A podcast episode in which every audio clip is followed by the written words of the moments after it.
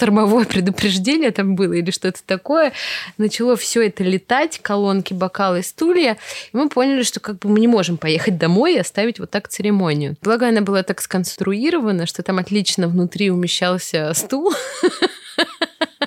И Витя. Стул и Витя. И как бы Витя всю церемонию сидел просто как бы держал дополнительно эту декорацию. Его как бы не было видно гостям. А, заканчивается церемония, слезы, все прекрасно. И так мило жених в щель между этих декораций, когда все они поцеловались невестой, он, видите, объявляет благодарность, что он стал фундаментом их э, семьи. Всем привет, меня зовут Романова Лена, это подкаст «Икать уже не модно». И вы не представляете, кого я сегодня наблюдаю у себя в гостях. И на самом деле самое удивительное, что это вторая попытка записи нашего подкаста. Дубль два. А, в гостях у меня моя любимая, очень дорогая Катя Регель. Это основатель студии Декора я не знаю даже, как правильно сказать, да? Как вы, как вы называете? Короче, Регель Систерс — это моя любовь. Я считаю, что это вот прям э, прекрасные представители людей, которые создают свадьбы и разные оформления, которые основаны на декоре. Не на флористике, чем... Э, не в основе флористика, я имею в виду. И чем я вот безумно радуюсь, э, видя их развитие. Вот, Катя, короче, она здесь. Мы с ней уже записывали подкаст э, до всего происходящего, и сейчас решили перезаписать, потому что мы сегодня другие, и хочется другой подкаст записать. Катя, привет! Привет! Спасибо. Второй раз мне по-прежнему очень приятно слышать эти слова. Даже еще приятнее, чем в первый. Э, мы в прошлый раз записали подкаст. Он длился два с половиной часа. По три там где-то, да. Да, даже, мне кажется, мы побили все рекорды. Вот, но я уверена, что сейчас как раз э, самое время еще раз перезаписать, потому что самое удивительное, что буквально месяц назад э, ребятам, потому что Катя не одна работает, э, у нее целая команда, причем я бы сказала, что это семейный Целая бизнес, потому что Регель Систерс, да, я не знала, что Витя муж Кати, изначально, когда я с ним познакомилась, это тоже вот связка семейная, а я познакомилась с двумя девчонками была Катя и Лена, она отвечала за флористику, отвечает до сих пор.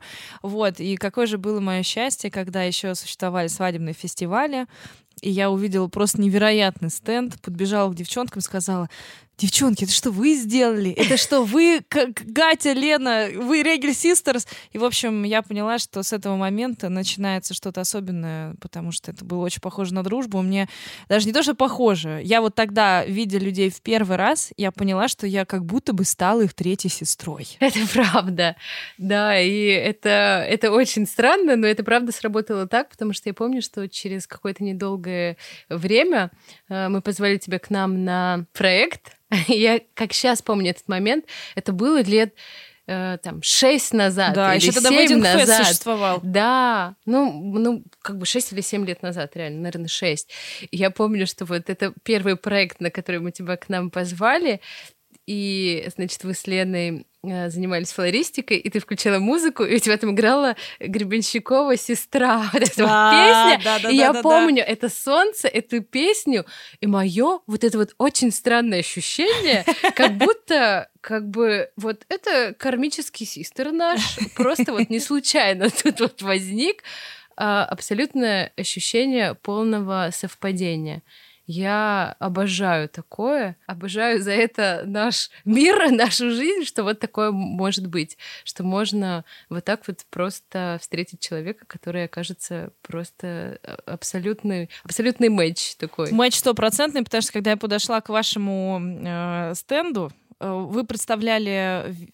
Подожди, с кем вы работали? Для с... нюансов, для, для Ксюши Коренной для мы Ксюши, да. из шишек Из шишек, боже мой. Если кто-то... Если кто-то старичок э, в нашей свадебной индустрии, если вы были на этом фестивале, вы сто процентов не могли не увидеть эту офигенную э, инсталляцию, где был задник у стены, короче, сделанный из шишек, выложенный. И там была как раз интегрирована природка, и там всякие веточки, коряшки, в общем, Лена просто мастер, она э, училась в Николь, и причем так давно, и у нее просто это врожденная любовь к материалу цветочному, она это так умело делает, что я смотрела на них и не могла поверить, что это все вот я вижу, я знакомлюсь, э, знакомлюсь с девчонками. Из-за того, что мне было тогда очень сложно ну, контакты устанавливать, я не знаю почему, но мне с девчонками просто вот стопроцентное совпадение, я поняла, что это вот э, мои, мои Мне люди. сложно поверить, что тебе сложно было устанавливать контакт, потому что ты подошла, и это было вообще максимально естественно, при том, что мы с Леной тогда вообще были сычи в том плане, что мы боялись, очень тяжело нам было как-то знакомиться, мы очень стеснялись, ну, просто ковырялись там. Лена ковырялась в папоротниках в Амхе, я в своих там каких-то штуках. А тут как-то все было вот просто вот как надо все совпало. Но это я правда. просто хвала небесам за эту встречу, что все это так произошло. А я, когда начала за вами следить, я понимала, что самое большое вдохновение, конечно же, меня, ну вот, меня уносит в какой-то другой мир, когда я начала наблюдать именно за отдельным проектом, который ты создала, Елена. А, вы, короче, вместе. Есть Regul Sisters э, проект, который занимается свадьбами и ивентами, а был проект, э, который Детский, занимался да. именно детским направлением направлением. И я хочу сказать, что для меня детское направление — это то, что когда, знаешь, обилие свадеб, оно все таки тебе немножко такую профдеформацию дает. Но когда ты видишь, как твои же коллеги создают нечто разрывающее просто все устои вот именно нашей индустрии, когда ты показываешь что-то невероятно сказочное. Этот корабль, этот цирк, э, эти невероятные какие-то птицы. Господи, я... Тогда не... мало, мне кажется, еще такого было. Мало было каких-то фотопроектов потому что это тоже было лет там 6-5 назад, и вот мне кажется, вот именно с какими-то декорациями было не так Кать, много давай будем историй. честным. До сих пор, если взять ваши э, все декорации, которые вы создавали так, тогда, от начала до конца, я хочу сказать, что никто их э, не переплюнул, и э, это реально каждый раз Ой, отдельный, спасибо. просто невероятный, там, сердечко разрывающееся, невероятный восторг, потому что одни цирковые вот эти Э, я Сашу попрошу просто, мы попросим вас, да, угу. э, скинуть фотографию, потому что люди должны это увидеть. Э, нужно показать, что это такое. Вы делали эти проекты в рамках чего? Это были же лукбуки какие-то, свадь... Ой, не свадьбы? Ну, мне кажется, мы начали э, параллельно э, это делать. То есть вообще мы начали там, да, где-то 7 лет назад, и примерно параллельно у нас начались свадьбы. Это, сначала это были свадьбы для там а, моей подруги, потом кто-то на свадьбе подруги увидел, и вот как-то так началось, сначала с дружественных э, оформлений, как оно часто бывает, и параллельно как-то на нас э, вышел еще редактор детского одного э, журнала, и они как раз занимались детскими фотопроектами. Э, тогда это вот только начинало развиваться, когда это в декорациях, как и тематической истории, и вот такие семейные детские фотосессии. То есть это не коммерческие лукбуки, а именно вот такие mm. семейные, грубо говоря, фотопроекты были. В общем, да, они к нам обратились, что нужно было сделать э, декорации, и так совпало, что очень классный фотограф был, очень классный дизайнер по костюмам, э, просто потрясающие девочки. И вот мы стали делать для них декорации. И у них все время нам нужно было придумывать какую-то историю. То есть сначала это был винтажный цирк. Э, я сейчас уже встречаю столько этих винтажных цирков везде. И я вижу, что там даже табличка изготовлена, как вот мы делали себе сами вручную, пилили там ее 6-7 э, лет назад, и я сейчас вижу, что она полностью даже так же кривенько повторяется там у кого-то в проектах. И я думаю, боже, неужели это до сих пор живет? Неужели это до сих пор э, продолжает кого-то интересовать в качестве инспирейшена. процентов. И вот у нас там, да, пошли винтажные цирки, это же очень классно, у тебя есть возможность создавать такие сказочные миры. Э, микромирки, еще плюс это для детей, то есть и, и плюс еще э, в этом есть что-то театральных декораций. Да, я хочу просто сказать, что отдельная любовь, конечно же, это картон то, как работают ребята с картоном, это невероятно. Я, вдохновившись э, их работами, я помню, Артема, моего племянника, был день рождения. Ой, Тотора, мне кажется, да, ты делала. и я сказала, боже мой, все, я хочу сделать Тотора. И я у Кати как раз консультировалась, где взять картон, как его сделать. И я поняла, что это такая работа, но они это делают просто, просто как боженьки. Короче, если вы зайдете э, Регель Sisters for Kids, это просто, я уверена, что вы зайдете и Мы забросили, правда, сейчас последние вот, э, наверное, года полтора, как мы забросили немножко, переключились на свадьбы, но вот пока думаем, как, как вернуться в эту историю пока у меня не родилось решение в голове. Ну, слушай, я сделать. думаю, что в любом случае проект э, он состоялся, даже если у него сейчас нет продолжения пока что, да. То, что вы сделали, оно тронуло огромное количество сердец. И вот я хочу сказать вам огромное спасибо за отдельный тоже такой, знаешь, как это бонус э, радости, когда была пандемия, когда мы все сидели дома, и вы создавали маленькие домашние театры. Мультики а, мы делали. Да, да, и это было вот, если ты расскажешь хотя бы чуть-чуть э, об идее, я думаю, что это тоже Ну да, то есть здорово. у нас было сначала направление такое, когда мы делали именно для съемок, мы делали объемные декорации, но из разряда нам в студии нужно сделать пиратский корабль, но сделать его не просто как бы бутафорский корабль, а больше ассоциативно, то есть какие-то паруса там во всю студию, там вот какие-то такие штуки, или там э, вот эти вот э, тумбы цирковые, э, нужно, чтобы они были там не картонные, не искусственные, чтобы это смотрелось винтажным цирком. И Лена все это делала, натягивала вручную эту тумбу, раскрашивала. То есть это все было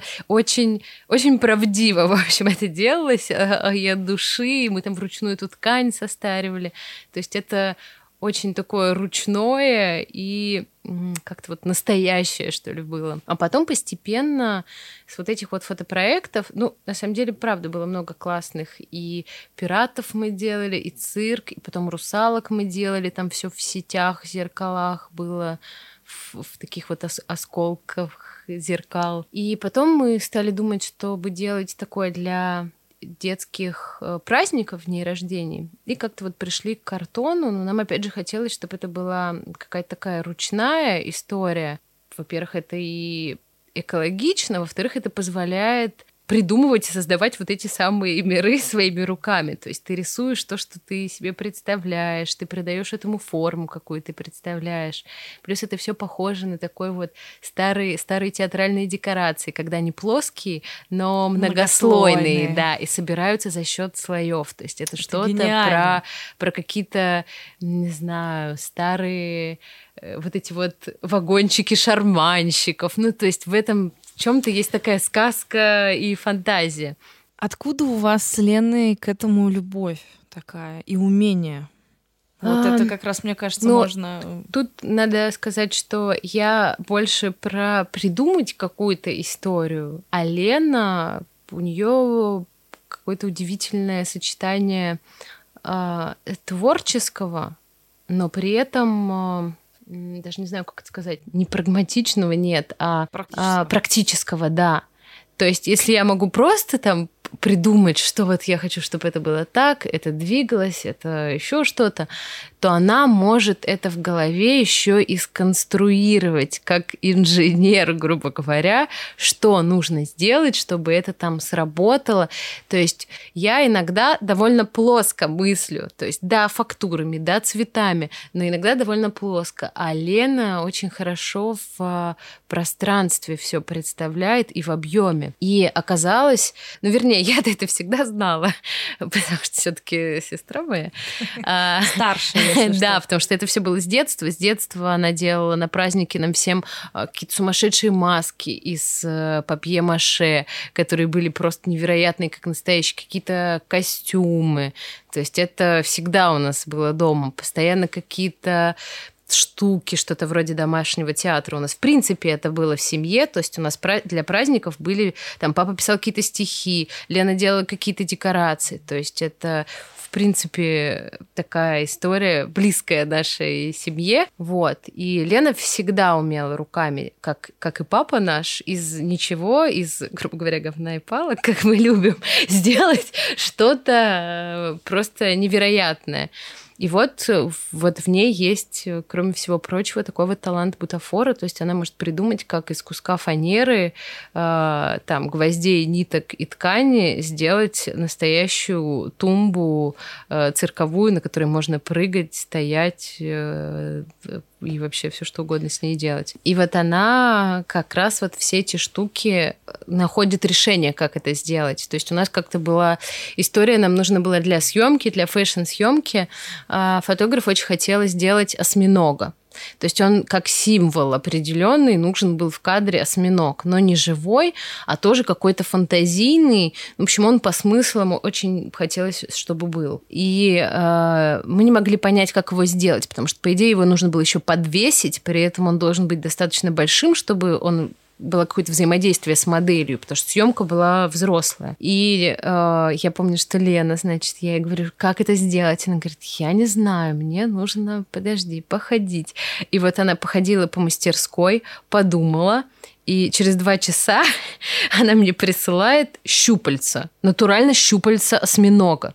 Она их сделала? я, да, то есть походить, подумать, это ей нужно походить, пощупать, посмотреть материалы, посмотреть вокруг. И вот она два часа молча походит, а потом бац, и щупальца на столе, понимаешь, как настоящее. То есть вот э, у нее какие-то, какое-то свое, э, свои отношения, да, с материалом и со всем вокруг. И она просто взяла, э, у нас там в мастерской была там гора стрейча использована, пленки использованные, ну вот всего этого упаковочного материала. И она из этого упаковочного материала из пленки, скотча и вот всего вот этого взяла и сделала как скульптуру это щупальца. А дальше уже она тестировала там, за счет чего это можно покрасить в нужный цвет. И вот она реально из переработанной, не из переработанной, а использованной вот этой вот упаковки сделала гигантского осьминога. И я помню, когда ребята его спускали из мастерской вниз, э, во мне боролось восхищение и просто жуткое отвращение, потому что казалось, что они не несут вот реально какое-то шевелящееся, такое вот противное существо. Мне сразу захотелось э, увидеть, я, честно говоря, не Ты помню. не видела? Нет, я, я тебе покажу. видела, я, скорее всего, забыла. И в итоге вот мы его подвешивали на съемке, и это вот был осьминог, который был сделан, грубо говоря, из того, что должно было быть уже в помойке на следующий день. Поэтому вот как-то так это работает. А у Лены это врожденное, получается, это нигде она не приобретала, не училась? Она не пошла учиться в художественную школу, но она сдавала за всех экзамены. То есть люди учились в художественной школе, приходили к Лене, а Лена рисовала им портреты, и они сдавали это как экзаменационную работу. То есть это, да, это вот, наверное, в ней вот всегда было. То есть ей нужно походить, посмотреть, а потом она бац, как только она начинает... То есть она не, она не ответит тебе на вопрос, как сделать щупальца. Она но она, пос, она посидит, подумает, потрогает это, покрутит это и соберет. И э, поэтому вот, когда я спрашиваю, а вот что нам здесь делать для свадьбы? Она говорит, я не знаю, потому что у нее это работает так, что она покрутит, повертит и очень круто соберет. Но ей очень нужно это взаимодействие. Я просто, э, ты говоришь про сложные проекты, а я тогда из-за чего вообще вдохновилась? Я, я-то тоже как бы зеленая пришла я увидела, как на спинке дивана или еще чего-то, то есть там маленький был выступ, но закреплена была композиция. Ну, если человек э, вообще понимает, что ну, короче, это только у человека, у кого есть очень правильная техническая инженерная мысль внутренняя, понимает, как сделать так крепление, чтобы, а, не испортить э, материал, б, чтобы никуда никто не заваливался, чтобы это было э, живуче. И я пришла, и я увидела, что там есть вес, есть объем, и это держится, блин, на каких-то невидимых э, элементах. И я стояла, думаю, как, как, Лена, как ты меня научишь? И я понимала, что там что-то прям гениально. Поэтому ваш тандем, а, честно, меня еще тогда начал э, вдохновлять, когда я еще познакомилась с Витей, который тоже такой, знаешь, это незримый не... Э, рыцарь такой, белый рыцарь. Он просто работает, и вы создаете реально гениальные концептуальные проекты, которые наполнены такой человечностью, искренностью и душою, что я каждый раз э, радуюсь вашим проектам, и каждый раз ваш рост, когда я вижу, что вы наконец-то раз и на шаг поднялись, раз и вас больше людей узнали, раз и вы еще проявились. И то, что я сегодня могу сказать, что вы попали в топ-100 и э, в, в какую, в тройку лучших, Четвертое место мы, да. В четверку. В четверку лучших топ-100.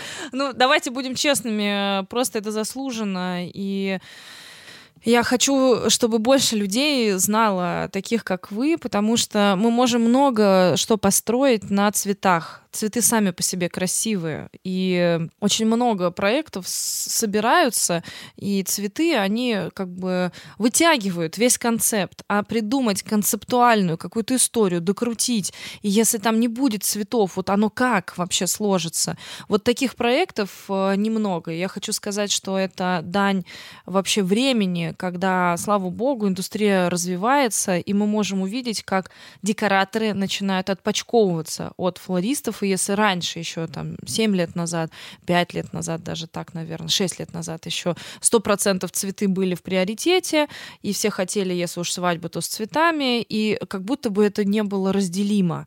И вот началась новая, э, мне кажется, вот за счет э, нескольких людей, э, людей, которые решили тоже революционерами быть. Это, мне кажется, феерики, да, кто еще вы? Ферики Бонвейдинги. Бонвейдинги. Ой, ну я, конечно, не ставлю нас в один ряд. Там не, ну ребята ну просто нет, титаны, титаны вот этой не, ну, истории. Ну, подожди, они вопро... начали, развили. Ну, они начали сразу пошли просто в, большой, в большие проекты, а вы В принципе, делаете... до них никто не почему-то не думал даже не, ну, вот подожди, этим да, форматом. Так вечеринок. вы так же делали, вы просто работали с бюджетами, с небольшими, а из-за того, что у них были большие бюджеты, они сразу бомбанули, и они показывали это все в масштабе, а вы делали не меньше работы, не меньше концепта, концепции разработки. У тебя не было ни одной штамповочной свадьбы. Давай э, как бы будем честными. Ну, штамповать не очень мы, конечно, умеем, потому и что мне, это ну, мне сложно, да, это делать, и я не...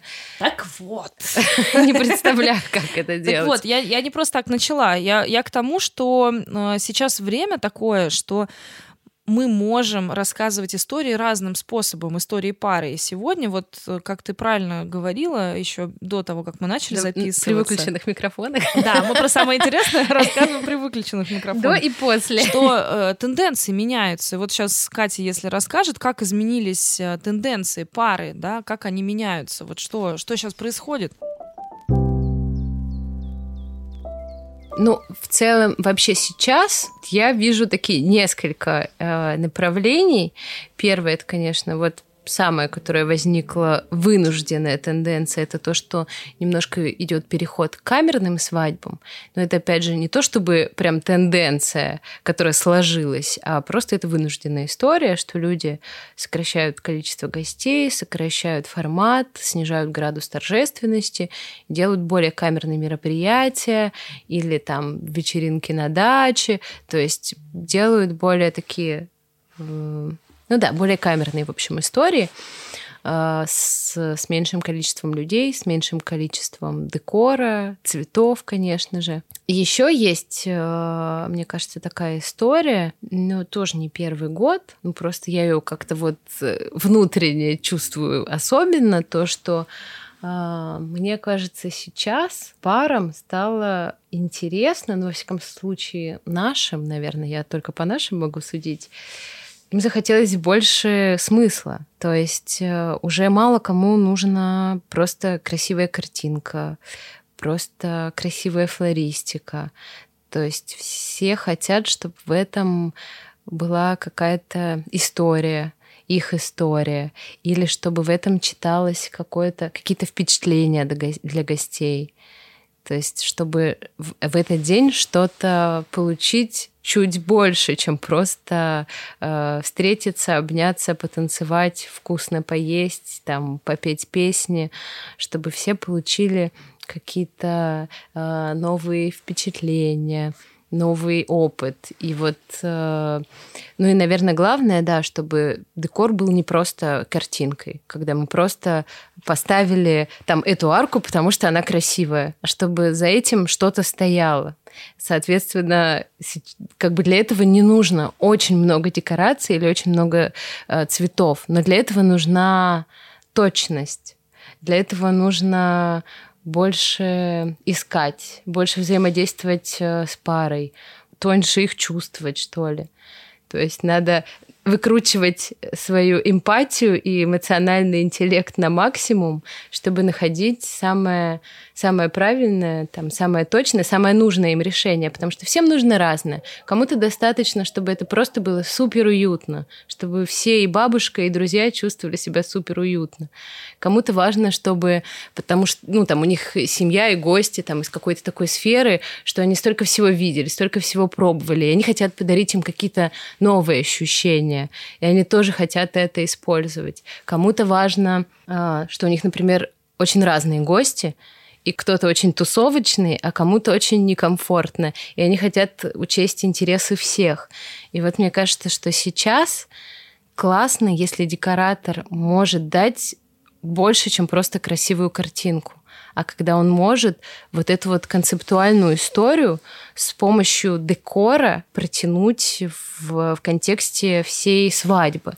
Вот у нас, если говорить там, по примерам, у нас, например, была в прошлом году свадьба, и ребята довольно из э, невесты из творческой семьи, то есть у нее мама куратор современных выставок в Пушкинском музее. То есть она из такой семьи интеллигентов, интеллектуалов, которая очень насмотрена, очень э, много путешествует, которая про искусство. Но при этом э, есть еще друзья, кроме родственников, и им не хотелось как-то сильно утяжелять мероприятие. То есть сначала у нас была история сделать какой-то формат такой галереи, где вот все было связано с парой, э, с вот э, в каком-то таком контексте. И потом мы поняли, что это тяжеловато, а гостей 100 человек, и это формат вечеринки, то есть там не подразумевается посадка там всех гостей, и гости все разные, и хочется, чтобы всем было комфортно, и при этом хочется влечение пары, отразить их вот эту вот тягу к новым эмоциям, впечатлениям, путешествиям. И особняк, то это было в Спиридоновке, в особняк Спиридонова, тоже довольно большой. И мы разделили его на несколько залов, и поскольку там все было про ощущения, про там чувства, и мы разделили их по типу э, стихий. То есть у нас был, например, зал, который был основной, где были танцы, э, где были песни, где были там станции с э, едой, где была церемония. Это был зал, зал э, земли, и там церемония была такая, которая а сад посреди особняка такой зарощенный, там на фоне вот этих вот окон классических. Э, потом был зал воздух, который был такой максимально легкий, воздушный. Это был зал с таким деревянными в интерьере фактурами, там такие своды деревянные, немножко готические. И мы все это облегчили очень сильно стеклянными э, фактурами, какими-то такими серо-голубой гаммой. В общем, очень много прозрачности, легкости. И это был зал для тех, кому хочется в комфортном формате, в привычном э, формате ужина ужина уйти с вот этой вот вечеринки основной и спокойно там сесть с семьей, поужинать, поесть, а вот не на бегу в танце. И это был такой тихий, воздушный, поддержанный и флористикой, и сервировкой зал вот такого вот э, ужина, то есть где более старшее поколение могло сесть и вот как бы отдельной тусовкой посидеть. То есть там можно было прям сесть со своей едой туда прийти сесть или а, тебя Да, тебе официанты принесут, если что, там же как бы э, это же все было в еде тоже поддержано, то есть там определенные были э, станции с едой, где ты тоже мог тестировать разные там морепродукты, там еще какие-то бы, я сейчас просто не вспомню, какие были станции. Вы теперь а, понимаете, да, какой уровень и... Э, происходит нынче? Я Но... на таких не была. Я тоже. Но тут очень классно вот как бы работать командой, работать с организаторами, потому что вот мы наметили вот эту вот э, структуру, концепцию, а дальше девчонки в это все еду вписали, коктейли, э, контент, чтобы это все э, абсолютно органично перекликалось. Отдельный был зал огня, где были коктейли, то есть там был огромный бар, там были коктейли, которые дымились, там все лаунжи были в красно-оранжевой гамме, такой вот э, огненный. Свет было все залито таким оранжево-красным светом, все осветительные приборы тоже выглядели как декорации. То есть такой зал огня, зал вот таких вот коктейлей, где тоже можно было пробовать какие-то вот разные коктейли. А, изначально мы с девчонками, с организаторами думали, чтобы классно было, чтобы и блюда, и коктейли тоже отражали какие-то э, любим, любимые места или страны, где была пара. Ну, по-моему, там чуть-чуть надо было эту историю упростить. Но в целом хотелось, чтобы и за счет вкуса, за счет запаха, за счет цвета, за счет вот этого вот разделения пространства э, по максимуму задействовать все органы чувств, и при этом, чтобы это было связано с ребятами.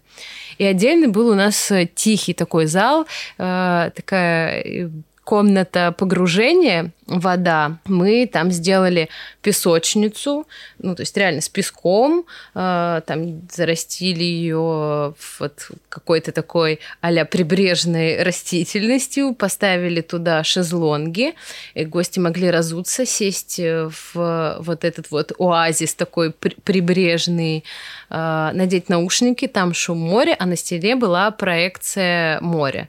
То есть и через слух, и через тактильно, через песок, и глазами через проекцию гости могли почувствовать себя вот на берегу там э, океана, моря и немножко сменить вот этот вот градус вечеринки на немножко погрузиться в себя, такая немножко self-experience зона.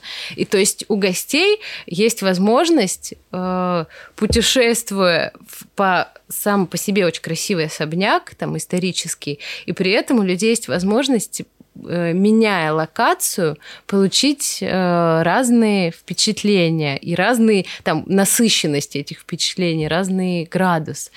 И вот, э, конечно, хочется больше работать вот с этим, чтобы была не просто картинка, а в этом была какая-то история, какой-то смысл, чтобы, ну, чтобы у людей оставались все вот эти вот какие-то впечатления ну, новые. Ну, это прям иммерсивная такая реальная история, где человек прям погружается и становится частью происходящего, да? Но э, на самом деле в больших бюджетах, в свадьбах э, премиум сегмента, это же сейчас уже, мне кажется, ну, такая довольно активная тенденция, скажем так, вот таких вот иммерсивных свадеб. Но вот в нашем сегменте среднем пока это не так распространено, потому что, ну, видимо, потому что это, там, а это больших... все равно требует. В больших, мне кажется, что это есть. А что там Ну, начало. Делают? Слушай, Например? я сейчас не вспомню тебе конкретные примеры, но мне кажется, что в мероприятиях, где есть отдельный режиссер, mm-hmm. то есть где есть режиссура вечера, там очень много вплетается такого за счет того, что внедряют какую-то музыку, какой-то ну, элементы да, и, шоу. Да, официанты там есть, начинают танцевать, там еще кто-то что-то Ну делает, вот даже, там... даже если вот не на уровне шоу, а на уровне вот того, как там, когда, как а, гости заходят, да, да, в помещение, в помещение, что они сразу слышат какую-то музыку или... Ну вот много кто да. в премиум-сегменте работает с этим, Это потому дорого. что людям, которые очень много э, видели, да. да, конечно, парам хочется хочется этих людей удивлять. Но классно, если мы в нашем среднем, скажем так, сегменте тоже сможем придумывать какие-то такие штуки. Да, в уменьшенном формате, который не требует там бешеных бюджетов, но как бы тоже вполне реально. Я просто хочу вставку сделать. Нас слушают не только э, флористы, и не только декораторы. Поэтому хочется сказать, что если мы говорим про ивент, декоратор — это тот человек, который собирает э, концепцию. Да? То есть как раз именно декоратор встречается с парами, через организатора или самостоятельно. Но, Организаторы, понимаю... кстати, тоже часто участвуют в, в разработке концепции. Классно, когда это можно делать вот так вот командно. Вот. А, ну, по-разному бывает. То есть да. Э, чаще, если у вас есть бюджет, это уже сто процентов есть организатор. Организатор да, подтягивает да. декоратора, который он считает, что может вытянуть э, ту или иную идею. Возможно, идея какая-то уже придумана или там хотя бы какая-то зародилась мысль, да, и он уже подумывает, какая пара и какой декоратор подойдет, типа ищет подрядчика. И вот, э, значит, появляется декоратор, который докручивает уже эту идею, придумывает да. весь скелет, да, создает презентацию и уже там нужна флористика, не нужна флористика, это уже как бы следующий этап. То есть, получается, для создания мероприятия в первую очередь нужен декоратор. И сейчас это раздельные э, направления. И по большому счету даже э, у нас учат отдельно декораторам, декораторов отдельно быть декораторами, а флористов отдельно быть флористами. То есть одно с другим не пересекается. Но э, это, конечно, здорово, когда декоратор понимает, где что там композиционно, как да, цветок. это точно нужно это знать, конечно Конечно. Это такой как бы опыт, который очень сильно пригождается, потому что чаще мы начинаем не с больших бюджетов, начинаем с маленьких. И, да. как вы все понимаете, мы и жнец, и грец. вот. Правда. Но если мы говорим про концептуальные такие свадьбы, то там, конечно, до флористики уже просто руки не доходят, уже там куча-куча всяких разных других моментов, которые нужно учитывать, потому что то, как э, девочки, например, к деталям относятся, как каждая там пробочка, шляпочка, что к чему относится, ключик, не ключик, какой э, бар там что, куда. То есть флористика это только часть, это как сопровождение, я бы так сказала.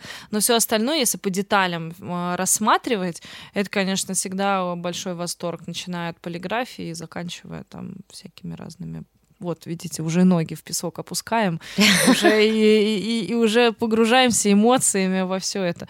Но я э, вижу развитие и колоссально. Почему, наверное, ну, не наверное, сто процентов. Почему я всегда говорила, что ты уникальна, вы уникальны вместе со своим проектом, потому что вы наряду с цветочными свадьбами создаете концеп концепции.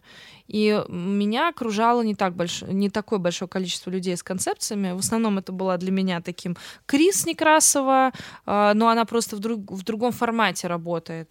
Вот, но это все равно тоже про концепции, про декор в первую очередь. Вот, это вы, потому что у вас, если у Крис больше фэшена, то у вас больше души и человечности. То есть вы, мне кажется, э, у вас пары другие, поэтому ну, другие да, свадьбы. Да. То есть Крис Чуть-чуть приходит ее пары, и да. они такие вот все как бы на, на стиле, на таком сразу неон, не неон, все там, я не знаю, что у вас неон, но другой, у вас это каким-то да. таким куларом, ну, я не знаю, семейности, вот все это припылено, какой-то тусовки, э, ну, как-то вот все немножко по-другому. Но при этом это декораторство, и при этом это идея.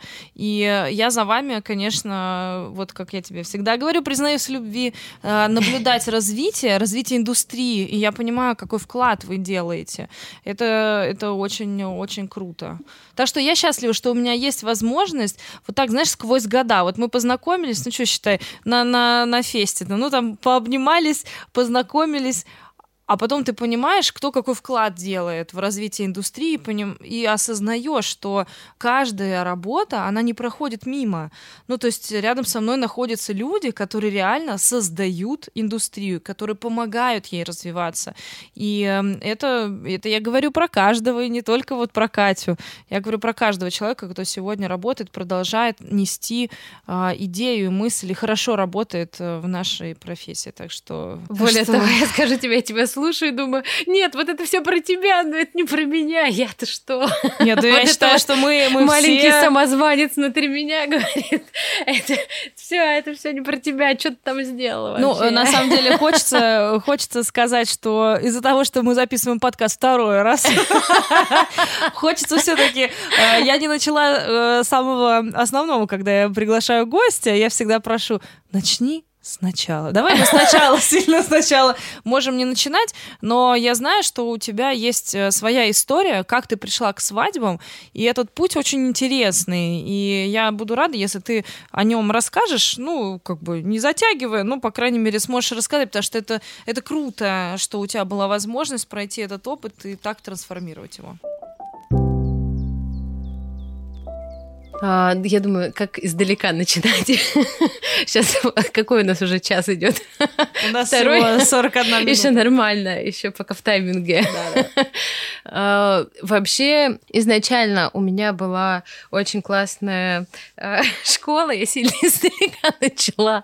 Но у нас была такая а, университетская гимназия, это начиналось, то есть у нас была своя система, когда после седьмого класса, восьмой класс, ты сдаешь экзамены и поступаешь уже а, на определенное отделение.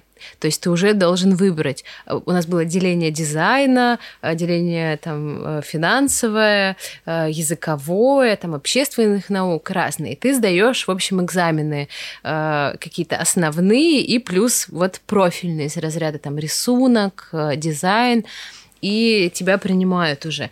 И дальше все обучение строится согласно твоему профилю.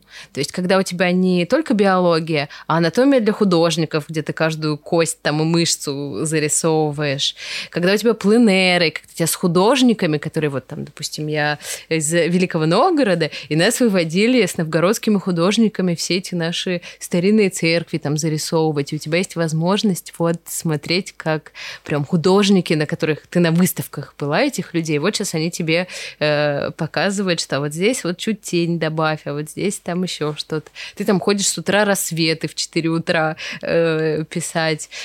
Ну, то есть это был очень классный формат обучения, который очень много мне дал. И плюс одна штука, которая я понимаю, что она мне помогает э, по сей день, это как однажды меня преподавательница по рисунку, блин, я сильно, сильно издалека, Лен, опять, что ж такое, она научила меня воспринимать вообще, что такое вдохновение, и как вообще, что это такое? А, это была Э, прекрасная девушка, она преподавала рисунок, вообще она была портретистка, и она могла опоздать на лекцию, потому что, ну, то есть она вбегает на лекцию, там уже опоздание 30 минут, и говорит, я ехала в автобусе с мужчиной, Господи, у него был такой нос, просто невероятный нос. Никогда такого не видела. А у меня ни блокнота, ни карандаша с собой. Я ехала, просто смотрела, чтобы запомнить вот это устройство носа, чтобы прийти и зарисовать. Это же просто невероятно, так здорово, потрясающе вот какое-то такое лицо, особенно этот нос. И, в общем, я засмотрелась и проехала остановку, ехала на конечной. Ребят, простите. То есть это вот такая, такой был человек. И вот у нас были такие академические уроки рисунка, и она могла посреди урока нас вытащить э, на улицу, а у нас прямо рядом с гимназией была река, мост, это прям центр города, и она выводит нас на этот мост. Я как сейчас помню, это был девятый класс, наверное, на этот момент запомнила вот прям э, на всю жизнь. И она абсолютно искренне говорит, господи, посмотрите, какого цвета сейчас небо. Был какой-то еще такой, типа, конец сентября, уже хмурое, но еще такое не густое прям небо, вода. Вот посмотрите, это же вот только сейчас, вот в эту минуту, вот в эту секунду, вот такое сочетание цвета неба и цвета воды. Вот оно через пять минут уже поменяется. Вы представляете, насколько каждый момент уникален и вот что вот он уже, вот завтра мы придем в это же время, не будет такого же цвета воды и такого же цвета неба. И я помню, что меня тогда это так э, поразило и научило на все смотреть вот реально через призму уникальности момента. Когда ты заходишь в метро, и тебя не бесит куча людей, а, а ты в восторге от формы светильника, и ты думаешь, как ты потом это можешь внедрить, не знаю, в конструкцию на церемонии, там, да, то есть, э, или вот трещина в асфальте, и ты ее замечаешь, потому что из нее там лист подорожника растет. То есть ты замечаешь любую ерунду. Тебе цвет лужи кажется очень классным по сочетанию или по отражению. То есть э, это очень классный подход, который позволяет тебе в любой посредственной обычной вещи увидеть что-то невероятное в каждом человеке увидеть какую-то невероятную штуку, вообще быть внимательнее э, к моменту, к людям и ко всему. Вот эта вот штука про уникальность момента, который никогда не повторится, она вот со школы в меня засела, и я очень благодарна, что во мне это есть, потому что это очень сильно мне помогает. Сейчас, когда чуть тяжелее, потому что раньше, чтобы там вдохновиться, быть в хорошем настроении, мне нужно было просто продрать глаза. я проснулась, и мне, в принципе, уже как бы классно. Я потанцевала, зажгла с утра свечку и там села работать. Сейчас очень сложно, потому что градус э, в радости и любви к жизни, он, конечно, выкручен в сторону минимума. И сейчас сложнее там радоваться моменту и видеть э, красоту вокруг потому что ты все время чувствуешь какую-то внутри борьбу, что можешь ли ты сейчас вообще радоваться, и можешь ли ты сейчас э, там восхищаться красотой там цветка, лужи, э, чьей-то кудряшки, как она там блестит на солнце или еще чему-то. И э, я очень рада, что вот во мне заложили вот эту вот штуку, потому что даже сейчас, да, это не так ярко во мне звучит, но это очень сильно э, мне помогает. Поэтому, в общем, если прекрасное начало. Началось, началось все оттуда. Дальше, по идее, у меня была прямая дорога идти куда-то, как многие у нас э, с моего отделения пошли в какие-то художественные вузы, там дизайн интерьера или еще что-то. Я думала про иллюстрацию, потому что мне всегда манило э, детские книги, детские иллюстрации. У меня там с детства были любимые книжки с очень странными декорациями. Как сейчас помню, у меня было, были сказки Андерсона с черной обложкой и очень странными э, иллюстрациями. То есть они были вообще не детские, а довольно-таки какие-то странные. И я просто ее обожала, потому что ее хотелось рассматривать, и это просто отдельный мир. Я думала, что, наверное, я хочу быть иллюстратором детских книг, потому что вот она возможность создавать какие-то волшебные странные миры. Обязательно странные, почему-то у меня в голове было. Вот, но потом я поездила в Питер, поездила в Москву и как будто что-то забоялась. То есть мне везде сказали, что нужно проходить какие-то дополнительные курсы, еще что-то. Почему-то я так боялась, что если я не поступлю в этот же год, когда закончу школу, то все, пиши пропало. А из какого города ты была? Э, Великий Новгород. Он прям между Питером и Москвой, ближе к Питеру. То есть я что в Питер ездила смотреть, что в Москву. Плюс в Москве уже была Лена, моя сестра, она уже там жила э, долгое время. То есть в Москву как будто мне было... В Питер было ближе, то есть там от Новгорода вообще всего а ничего ехать. А в Москва роднее, потому что вот Систер здесь, и я как бы там с лет десяти там к ней ездила всегда, и вот, пожалуйста, не так э, страшно э, вступать в самостоятельную жизнь. Ну, в общем, я забоялась и стала смотреть, что есть еще такое в сфере искусства, но теоретическое. И вот я увидела, что есть такая история, как культуролог, там специализация у меня теория художественной культуры.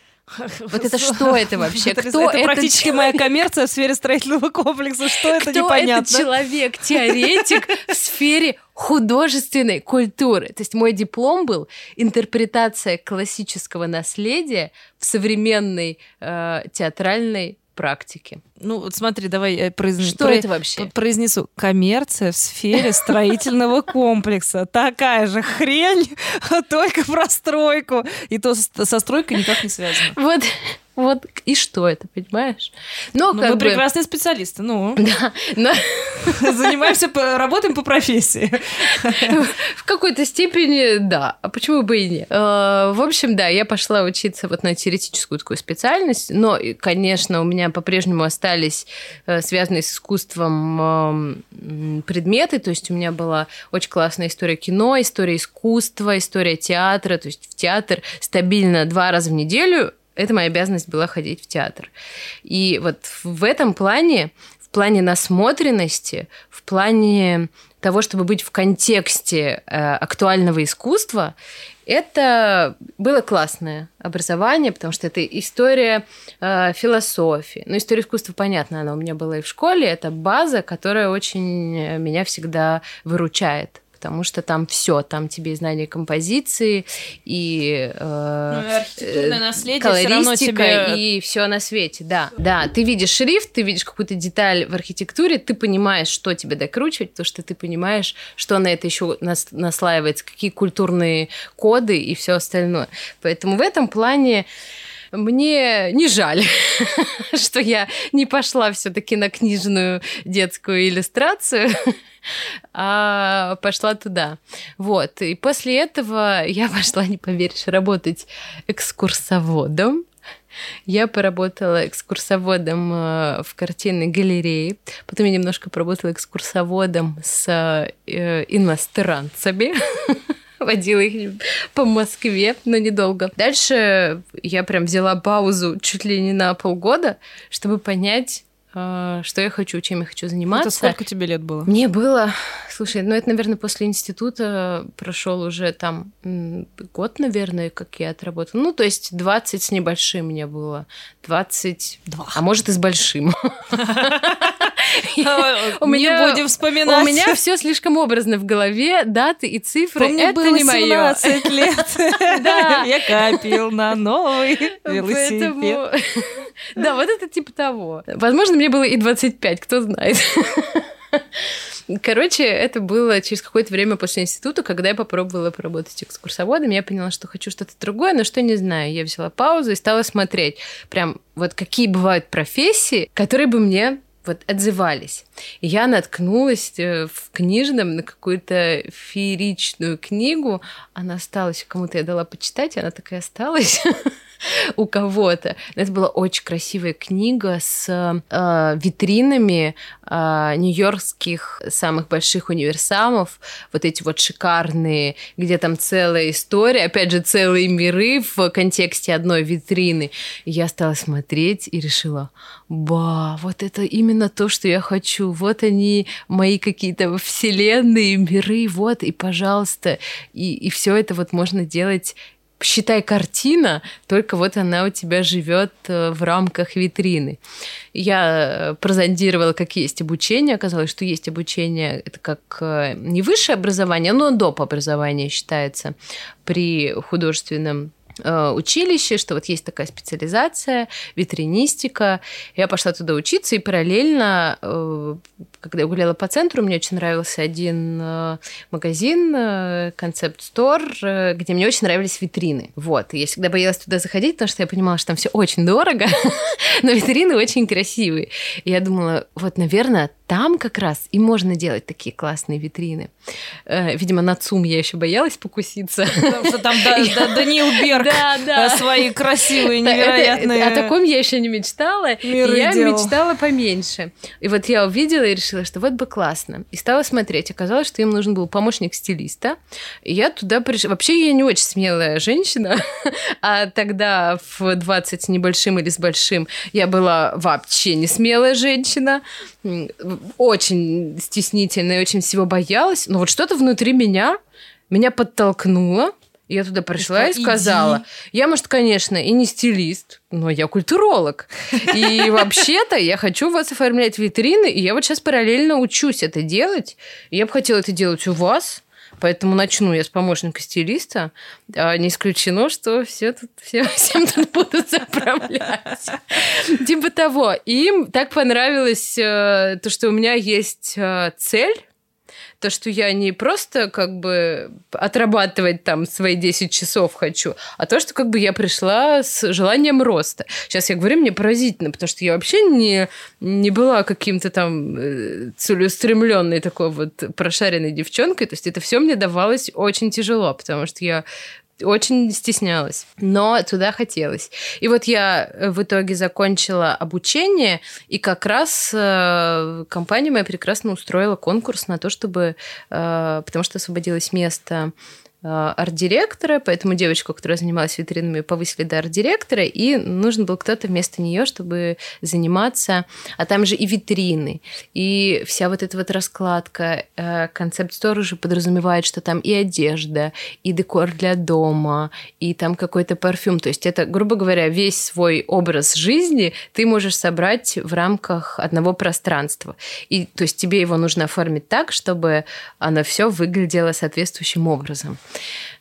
Плюс какие-то суперинтересные бренды, необычный крой, и тебе и манекены как-то наряжать невероятно, и вот эти вот витрины. В общем, все такое необычное и красивое. И вот был конкурс, нужно было создать какую-то классную сервировку, э, нарядить несколько манекенов и разработать, придумать концепцию витрины. Вот. Я все это провернула радостно, выиграла, и все, и меня взяли, и вот я стала работать там с витринами, с оформлениями, потом стала уже ездить тоже вместе с руководителем и в Париж, и куда-то еще мы ездили, чтобы закупать вот то, что потом э, мы будем там представлять.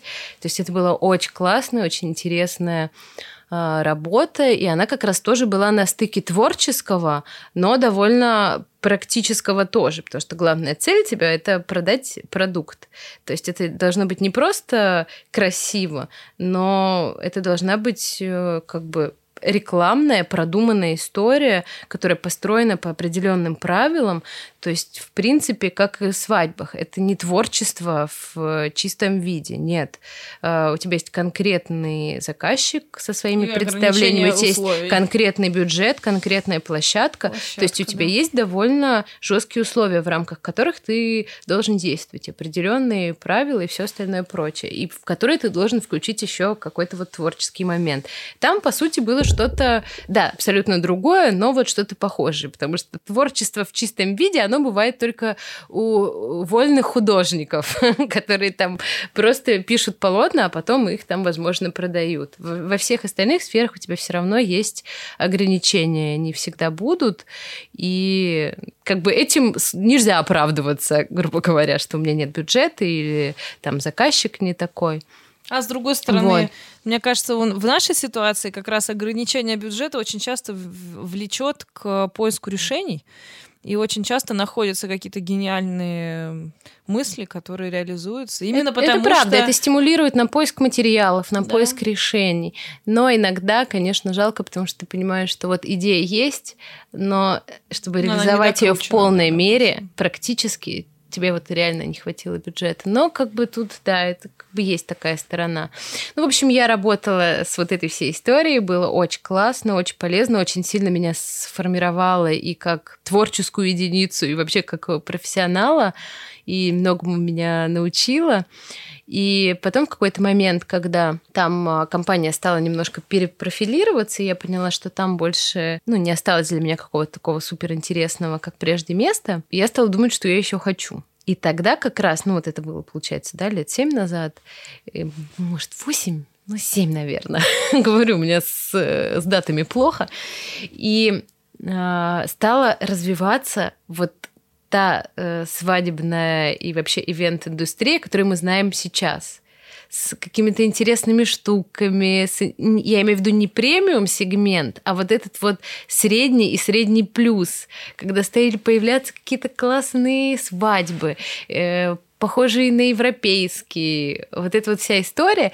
Я стала этим всем смотреть и поняла, что, кажется, вот это вот мне теперь интересно я бы хотела. Ну, я начала еще раньше смотреть, когда работала еще с витринами, с оформлениями. Все равно там я э, на Пинтересте тонула в этих всех оформлениях. И тут я решила, что а почему не попробовать? Я примерно знаю, как все это делать. Я чувствую, как это делать. Uh, у меня есть Лена, которая э, там, сколько я ее помню, она всегда занималась цветами и флористикой.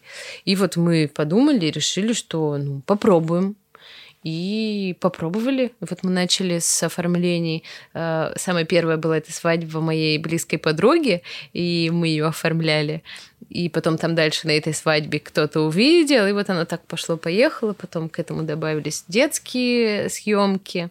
И вот оно как-то так все до сегодняшнего момента, до топ-4 как-то догребли. Э, у нас в этом году Артем как раз на Новый год получил в очередной раз три года подряд сестра моя устраивает ему сюрприз, и значит ему Дед Мороз присылает типа такое электронное письмо. Артемка, говорит Дед Мороз. И там, значит, как хорошо ты себя вел. Артем 8 лет, мы все еще верим в Деда Мороза. Но смысл в том, что Э, это клево, потому что еще э, вот это вот послание электронное, ты как бы его заказываешь, денежку платишь, естественно, что это платное. Но смысл в том, что я-то знаю, как бы, чьи декорации. Там просто ящик такой есть, э, из которого собака Конве... выкатывается, конвейерная лента. Да, да, да, да. Вот, еще такой э, элемент с шариками, который типа хороший ты или плохой. Вот это тоже ребята все делали. И я вижу это и думаю, блин, это так круто, три года подряд. Я вижу, как Артем от 1 января поздравляет Дед Мороз, как э, включается это видео, как э, вот это, эти все слова произносятся, а фоном идут э, декорации ребят, которые все это сделали. И я так думаю, блин, блин, это круто, что можно сегодня не только в свадьбах развиваться, находятся еще дополнительные проекты, где можно тоже находить себя. Это и корпоративные, я так понимаю, сегодня истории, да, вот если мы говорим про Боско, про э, Вивьен Сабо. Да, про, ну, работа с брендами, да. Оказывается, это даже э, в какой-то степени это с моей подачи было. Именно, именно. Представляете? Так и есть. Потому что сейчас мы прям плотно сотрудничаем с э, Боско Весна э, на Арбате. Э, Оказывается, они мне центр. писали. Да, они написали, это там года два назад мы начали с ними работать, потому что они а, написали Лене, потому что им нужно было из торгового зала сделать э, то ли осенний лес, то ли зарощенную старую богом забытую усадьбу, что-то такое. Они написали Лен, Лен сказала, о, нет, она где-то была. У меня типа, мне, был. да, мне не до этого. Ну вот как бы... Но у меня есть люди. Да, но у меня есть люди. И как бы просто звонок, а надо сказать, что моя вот эта вот могу ли я, хочу ли я, она же никуда не делась. И как бы вот тут мне звонят люди, говорят, так, Боска, э, там для Кортье мероприятие, лес, вот вас э, Лена порекомендовала, через час хорошо приехать на встречу, потому что там через пять дней уже а, оформление. Ты мне звонила и я же такая, тогда. о боже, нет, смогу ли я, а вдруг, а что, еще что что-то. И просто, благо я была с Витей, он просто разворачивает машину. Ой, мы уже к дому подъехали, он просто говорит, ладно, едем там, разберемся. И просто я понимаю, что мы уже едем туда. Я все-таки вот, знаешь, я думаю, какая э, вообще нужно отдать должное мужьям, которые добавляют спокойствия и рациональности, потому что при всем, мне кажется, эмоциональном твоем состоянии Витя тебя очень, ну, не приземляет, но он отрезвляет, нет? Мне кажется, что есть такое. Он меня не приземляет, я бы даже сказала, он моя почва под ногами. То есть, как бы он э, то, что позволяет да? меня чувствовать э, устойчиво. Он большая моя опора, это правда. И, ну, более того, я уверена, что у нас бы ничего не получилось, и история с декором без Вити не получилась бы, потому что в какой-то момент он вообще ушел с работы, потому что понял, что как бы нужно полноценное его участие. Вот Но сейчас он делает декорации. Нужно сказать, что Витя — это руки, руки студии, И голова. И голова, да, потому что все конструкции производятся им. Да, то есть, ведь э, тут мы придумали, нам нужен завтра плод, э, и там, чтобы он плыл по реке, чтобы на нем могли стоять дети, и чтобы там была из, в плоту труба, из нее шел дым, и как бы на ней стояла палатка, чтобы как будто дети живут на этом плоту и плавают. И я уже согласовала. И видите, просто согласовала, да? И как бы, а кто это будет делать? Эту палатку на плоту. И как бы, окей, он сначала скажет, это невозможно невозможно. Ты понимаешь, что это невозможно. Потом два часа походит, почешет голову, как, вернется. Как, как Лена, так, да? так, так, тут так, тут это. Вместе с Леной тут мы палатку ставим так. Э, все, к скольки там завтра, все нормально. Потрясающе. Поэтому, в общем-то, да, тут просто ну, вот... очень мне повезло с сестрой, с мужем и с нашей Ирой еще, которая формально не, не наш э, член семьи, но если говорить не про родословную, скажем так, очень даже э, уже тоже член нашей семьи, потому что как-то есть у нас вот это вот ощущение такой цельности, да, е- е- е- единости такой. Ну и очень хорошо, что у нас появился человек, который не наш прямой родственник, потому что это очень тяжело работать с э, близкими, потому Да, что вот я очень сложно разделять вот эту вот историю. В какой момент я знаю, что заканчивается многим работа, да? нет, я знаю, что многим нет, что у многих очень хорошо разделено, и они не соприкасаются в Я не деятельности. Я верю, что люди могут четко разделять свой функционал и не лезть в функционал друг друга. Но мы сейчас тоже так стараемся делать, но все равно это сложновато. Во-первых, мне надо везде свой нос сунуть, но я работаю над этим. Вот. Во-вторых, все равно очень сложно отделять. Мне очень сложно выключать, поскольку там Витя, например, работает в мастерской, а я дома, там, да, придумываю, если я не на встречах. И мне очень сложно дома выключить, ну что, все, мой рабочий день закончился. И я там посреди ночи могу говорить, Вить, а если, вот как сделать, чтобы эта ткань постоянно двигалась, как будто ветер? Вот и только денег еще не добавлять на это. Сделаешь просто там 12 ночи. Он говорит, я не хочу про это слышать в 12 ночи. Там, или в 7 утра, когда я только проснулся. Поэтому, конечно, есть сложности, и поэтому круто, что вот у нас еще есть человек, который может нас всех собрать, структурировать и там привести в рабочее состояние весь этот э, организм. Но вы уже чувствуете, что можно что-то отдавать на аутсорс по производству? Ну, во-первых, мы э, в прошлом году э, первый раз начали отдавать декорации на производство. То есть раньше всегда мы декорации делали сами. Их делал Витя, и их делала Лена. П- Вот, мне кажется, Лена и сварить конструкцию, если надо, тоже может. Ну, то есть они прям все сами могли придумать и сделать э, своими руками. Когда какие-то не супер крупные проекты, это тоже может все придумать и делает там Витя. Когда что-то более основательное, э, требующее там станков, э, каких-то инженерных там еще штук, тогда, конечно, мы уже начали отдавать, это классно. Э, Вот, у нас есть очень классный опыт э, взаимодействия, который вот показал нам, что да, супер, можно отдавать в работу, да, декорации, и будет так, как ты задумал, будет классно. А какие ситуации вот ты можешь вспомнить из декораторской своей деятельности, э, когда что-то шло не так? Я вот, допустим, вспоминаю тот улетающий э, президент, зону регистрации на крыше и порывы ветра, и где пока шла регистрация, Витя сидел несчастный и держал Есть это конструкцию. фотографии и видео. Да, была такая история. Э, Свадьба была на, крыше ЦДМ, или как там это называется. Ну, короче, На крыше. на, на крыше, и там, ну, как бы, это не то чтобы крыша, но это такая площадка, нам потом тоже декораторы писали, что там у всех всегда все улетает, и менеджер потом тоже сказал, да у нас всегда все всех улетает, вазы разлетаются, разбиваются, у нас тут так всегда. Мы думаем, супер, классно, об этом, конечно, нужно говорить на монтаже. Просто когда мы там были, там было такое затишье, ну и плюс всегда у нас все утяжелено, то есть там утяжеление было просто невероятное, я не помню, сколько там, мне кажется, под 200 кг, ну, то есть там все было сделано как бы на совесть. А, Но при этом поднялся ветер такой, что сначала сбило колонки, вот, которые с музыкой, все бокалы на фуршете, стулья, вот эти ГОСТы прозрачные начали летать. То есть у нас есть прям видео, где все это летает, колонка улетает.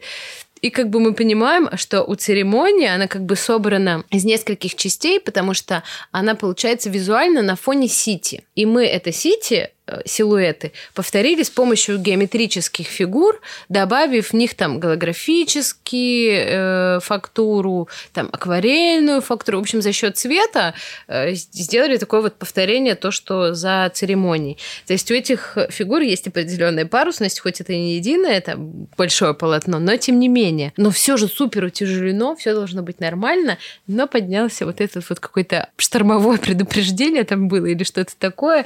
Начало все это летать, колонки, бокалы, стулья. И мы поняли, что как бы мы не можем поехать домой и оставить вот так церемонию.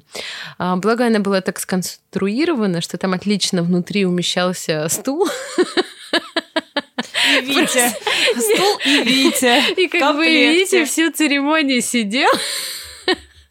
И вдобавок к этому 200-килограммовому утяжелению просто как бы держал дополнительно эту декорацию. Его как бы не было видно, ну, как бы гостям. То есть только знал фотограф и периодически приходил фотографировать там сбоку, сзади Витю, потому что это было довольно весело.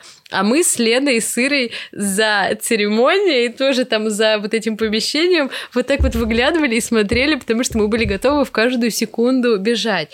Переставлять церемонию было некуда. То есть там другого места для этого не было пара переставлять это никуда не хотела. То есть вариантов э, что-то поменять, то есть, естественно, сразу решение какое перенести в другое, ну, в другое место. Но как бы у нас его не было.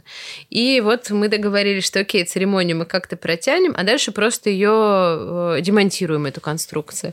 И вот, Витя, значит, торжественно просидел, держа на стуле всю эту конструкцию. Э, заканчивается церемония, слезы, все прекрасно прекрасно. И так мило жених в щель между этих декораций, э, когда все они поцеловались невестой, он, видите, объявляет благодарность, что он стал фундаментом их э, семьи. Это было очень мило, и все были настолько ну, как бы настолько понимающими, потому что было понятно, что это реально ничей не косяк. Ну, то есть просто так сложились обстоятельства, и нам важно сделать все, чтобы это было классно. И ребята все понимают, и организаторы, то есть все как бы и за счет этого не было какого-то накала страстей или какого-то градуса такого, что типа, как же так все там должно быть. Ну, то есть все было очень мило, и вот, вот это вот в щель про фундамент семьи. Ну и как только закончилась церемония, ребята зашли там в там такая типа шатра или веранды, и просто начало вместе с нами. То есть Витя на лету это демонтировал, там все, все разлеталось пятером, мы это все держали и на лету э, разбирали. В общем, э, была такая история, да. Но как бы все прошло хорошо. То есть ни гости, ни пары, ничего такого вообще не, не увидели, что что-то было не так. Каких-то таких откровенных э, факапов даже я не знаю. А, нет, у нас был еще с неоном. С тех пор мы больше не работаем со стеклянным неоном, потому что Который... неон есть, который да, делается из да. стеклянных трубок и газа, а есть гибкий Мягкий, неон, к которому мы все привыкли, из которого делаются сейчас все таблички, лианы эти неоновые делаются, которые сейчас уже как бы давно в обиходе. Но в начале все работали с классическим олдскульным э, вот этим вот стеклянным неоном. Он супер хрупкий, это стеклянные трубки. И очень дорогой. И, у нас, и очень дорогой, да. И э, у нас было оформление, в принципе, довольно форс-мажорное, потому что там была история, что э, жених хотел делать э, вечеринку, это была свадебная вечеринка, на крыше, э, крыша принадлежала Адидасу, что-то было, какая-то их история была связана вот с этой крышей, э, они там играли в баскетбол или что-то там делали, и она сказала, невеста сказала жениху, хочу, чтобы моя свадьба проходила тут. И ему принципиально важно было, чтобы она проходила там, на этой крыше, там, в центре города, все. То есть это было для них символично. А Adidas не подписывал с организатором до последнего, до последней ночи договор. А там получалось, что они заканчивали аренду этой крыши, и на следующий день все мы могли ее использовать. Ну, то есть они закрыли сезон, больше ее не используют, и все, на следующий день наша свадьба, мы можем там уже работать. Они не подписывали, то есть у нас был план Б, там лофт какой-то, но жених говорил, умоляю, до последнего не рассматривайте. Прям даже если в 6 утра станет понятно, что мы можем делать на крыше, будем делать на этой крыше. Я ей обещал, он говорил, я обещал ей. Вот такая история. И как бы, соответственно, декорации нам тоже согласовывали в последний момент, типа там за 5 дней до свадьбы. И ребятам очень хотелось много неона, так Тогда еще это было, ну вот в э, начале тоже нашего пути профессионального. Тогда неона не было, как сейчас. То есть сейчас неон это довольно обычная штука в свадьбах в свадебных вечеринках, ну, то есть без него там не обходится. Тогда такого еще особо не было. И э, он хотел, чтобы у них была большая надпись неоновая с какой-то песни, просто огромная. Э, то есть там у нас такой был черный вагончик, такой вот из рифленого э, листов вот этих вот проф листов черный. Мы его внутри полностью заращивали монстерой, чтобы это были такие типа урбан джунгли абсолютный, то есть сочетание вот этого черного металла, тропиков э, и горы неона, то есть неоновое баскетбольное кольцо, неоновые надписи, неоновый бар, в общем, очень много всего такого. Стоило это кучу денег, потому что это был вот этот стеклянный неон, но ребятам было важно. В общем, мы это заказали. Срок очень короткий. То есть гибкий неон можно за эти сроки сделать. Стеклянный как будто не очень реально, но чувак нам сказал без проблем, сто раз так делал, все нормально. И как бы все утро монтаж, что-то он не едет не едет, не едет, трубки не берет, со всех телефонов ему звоним, и он как бы... А до этого ночью, то есть Витя с ним связывался, он говорил, вы помните, сегодня в 6 утра, там все, он говорит, да, естественно, я все помню, все супер, вот у меня уже там последние штрихи, все готово. Короче, мы так и не поняли, в чем там дело. То ли, ну, как он говорит, что у него все лопнуло там что-то не так с газом, скорость или еще что-то. Короче, у него все лопнуло, сделать это успеть заново невозможно. То есть все, что у него осталось целое, это баскетбольное кольцо. То есть из, из трех огромных вывесок только баскетбольное кольцо неоновое. И он перестал выходить на связь. Видимо, он побоялся, что мы с него стрясем деньги или штраф или еще что-то. В общем, какими-то правдами и неправдами э, выпросили у него, чтобы он просто привез это кольцо и все. И дальше уже с э, Благо, пока я впала просто в ужасное расстройство, девчонки-организаторы там быстро э, суетились, нашли просто э, лампочные, много лампочных надписей, вот из ретро-лампочек и железа, вот как раньше много использовалось. Вот мы всем вот этим вот заставили, кольцо повесили, э, джунгли, шезлонги, все гости на шезлонгах сидели на церемонии, там все класс. И вот мы просто дальше ждали молодоженов, чтобы им сказать, что у них не будет кучи этого всего всего. Сразу уже им деньги приготовили все отдавать. А, они даже ничего не заметили. Они сказали, а мы, в общем-то, только кольцо больше всего и хотели. Все классно, что мы не так думали будет. Короче, это было вот в начале нашего пути. Для меня это был супер стресс, потому что я не представляла, как можно так сделать. Взяться и не сделать. Для меня это было что-то прям вообще невероятное. Но все прошло хорошо. Ребята были в восторге, что у них осталось кольцо, о котором они мечтали, и при этом им вернули еще довольно много денег. А, вы все-таки отдали им Мы деньги? отдали, да. Ну, потому что как бы их не было вывесок, э, поэтому мы, конечно, отдали. Нам было это важно. Ну вот хочется сказать, что на самом деле, в принципе, свадебное направление, оно всегда... Оно ну, про стрессоустойчивость оно, и про да, гибкость. Да, да, я хотела сказать, что это какая-то должна быть э, такая доля внутреннего такого спокойствия. Ну то есть э, психам там делать нечего ну, я понимаю, что мы все на разном уровне там внутренних антидепрессантов находимся, образно говоря, да, вот, но по факту это всегда стресс, это всегда непредсказуемость, всегда неопределенность, то есть ты не можешь э, гарантировать, что что-то пойдет не так. И самое удивительное, что вот даже в моей деятельности, сколько я помню себя, вот летел тот кусок, который максимально был безопасностью. Да, от которого ну, не ожидаешь. Ты типа думаешь, что вот если косяк случится, ты же придумаешь там план А, план Б, план С, если вдруг чего. Но летит то, что было сто процентов нормальным. Ну, то есть да. ты там заложил времени, что все отлично, что все хорошо. И, в общем, получается, что идет э, какая-то косячная история там, где ты считаешь, что все, все было норм должно ну, быть. Тут, знаешь, э, я вот, например, э, супер эмоциональный человек. Сейчас была история один раз, когда у нас было вместе с молодоженами, мы продумывали концепцию, был минимализм, но им очень важно был, они дизайнеры, и им был, у нас была концепция нежный конструктивизм. То есть у нас была такая конструктивистская геометрия, но не в красно-черных тонах решенная, а в розово-черных. И вот у нас был такой нежный конструктивизм, и там все на минимализме, на оттенках, и как бы ребята, как дизайнеры, очень все выверяли, и мы, они пришли к нам еще после других декораторов, потому что им не понравился подход. То есть у меня было ощущение супер ответственности, а, потому что вот как бы они остановились на нас, потому что им вот очень важно это все. И мы каждую детальку подбирали, каждый оттенок. В общем-то, я очень кайфовала, работая с ними. Но у нас там была часть посуды по-моему, арендная часть от э, кейтеринга, и мы вроде бы уточняли, какая посуда, и вроде она там базовая. А нам и нужны были базовые тарелки, то есть они по геометрии, по цвету нужны были базовые. Оказалось, что у кейтеринга базовые тарелки с э, таким небольшим фигурным цветочным выпуклым таким э, принтом. И то есть это незаветно никому. Но когда я их увидела, я плакала горькими слезами. Я сказала, там, Витя, все, кто был, быстро сейчас едете во все ближайшие арендные компании и за любые деньги привозите мне ровные белые тарелки, без каких-либо рисунков. Потому что для меня вот эта мелочь была просто ну, невозможно. Ну, развал концепции. Да, в итоге э, съездили, привезли, но оказались не того размера тарелки. То есть это все равно, потому что накосячила компания арендная, они неправильный диаметр подготовили, а было время только их схватить контейнер и там типа уехать. В общем, заменить невозможно. Пара не увидела ничего, но я расстроилась и разозлилась ужасно. Бедный кейтеринг, который был ни в чем не виноват, тоже потом еще там со мной это все выяснял, объяснялся, хотя как бы там просто какой-то misunderstanding произошел.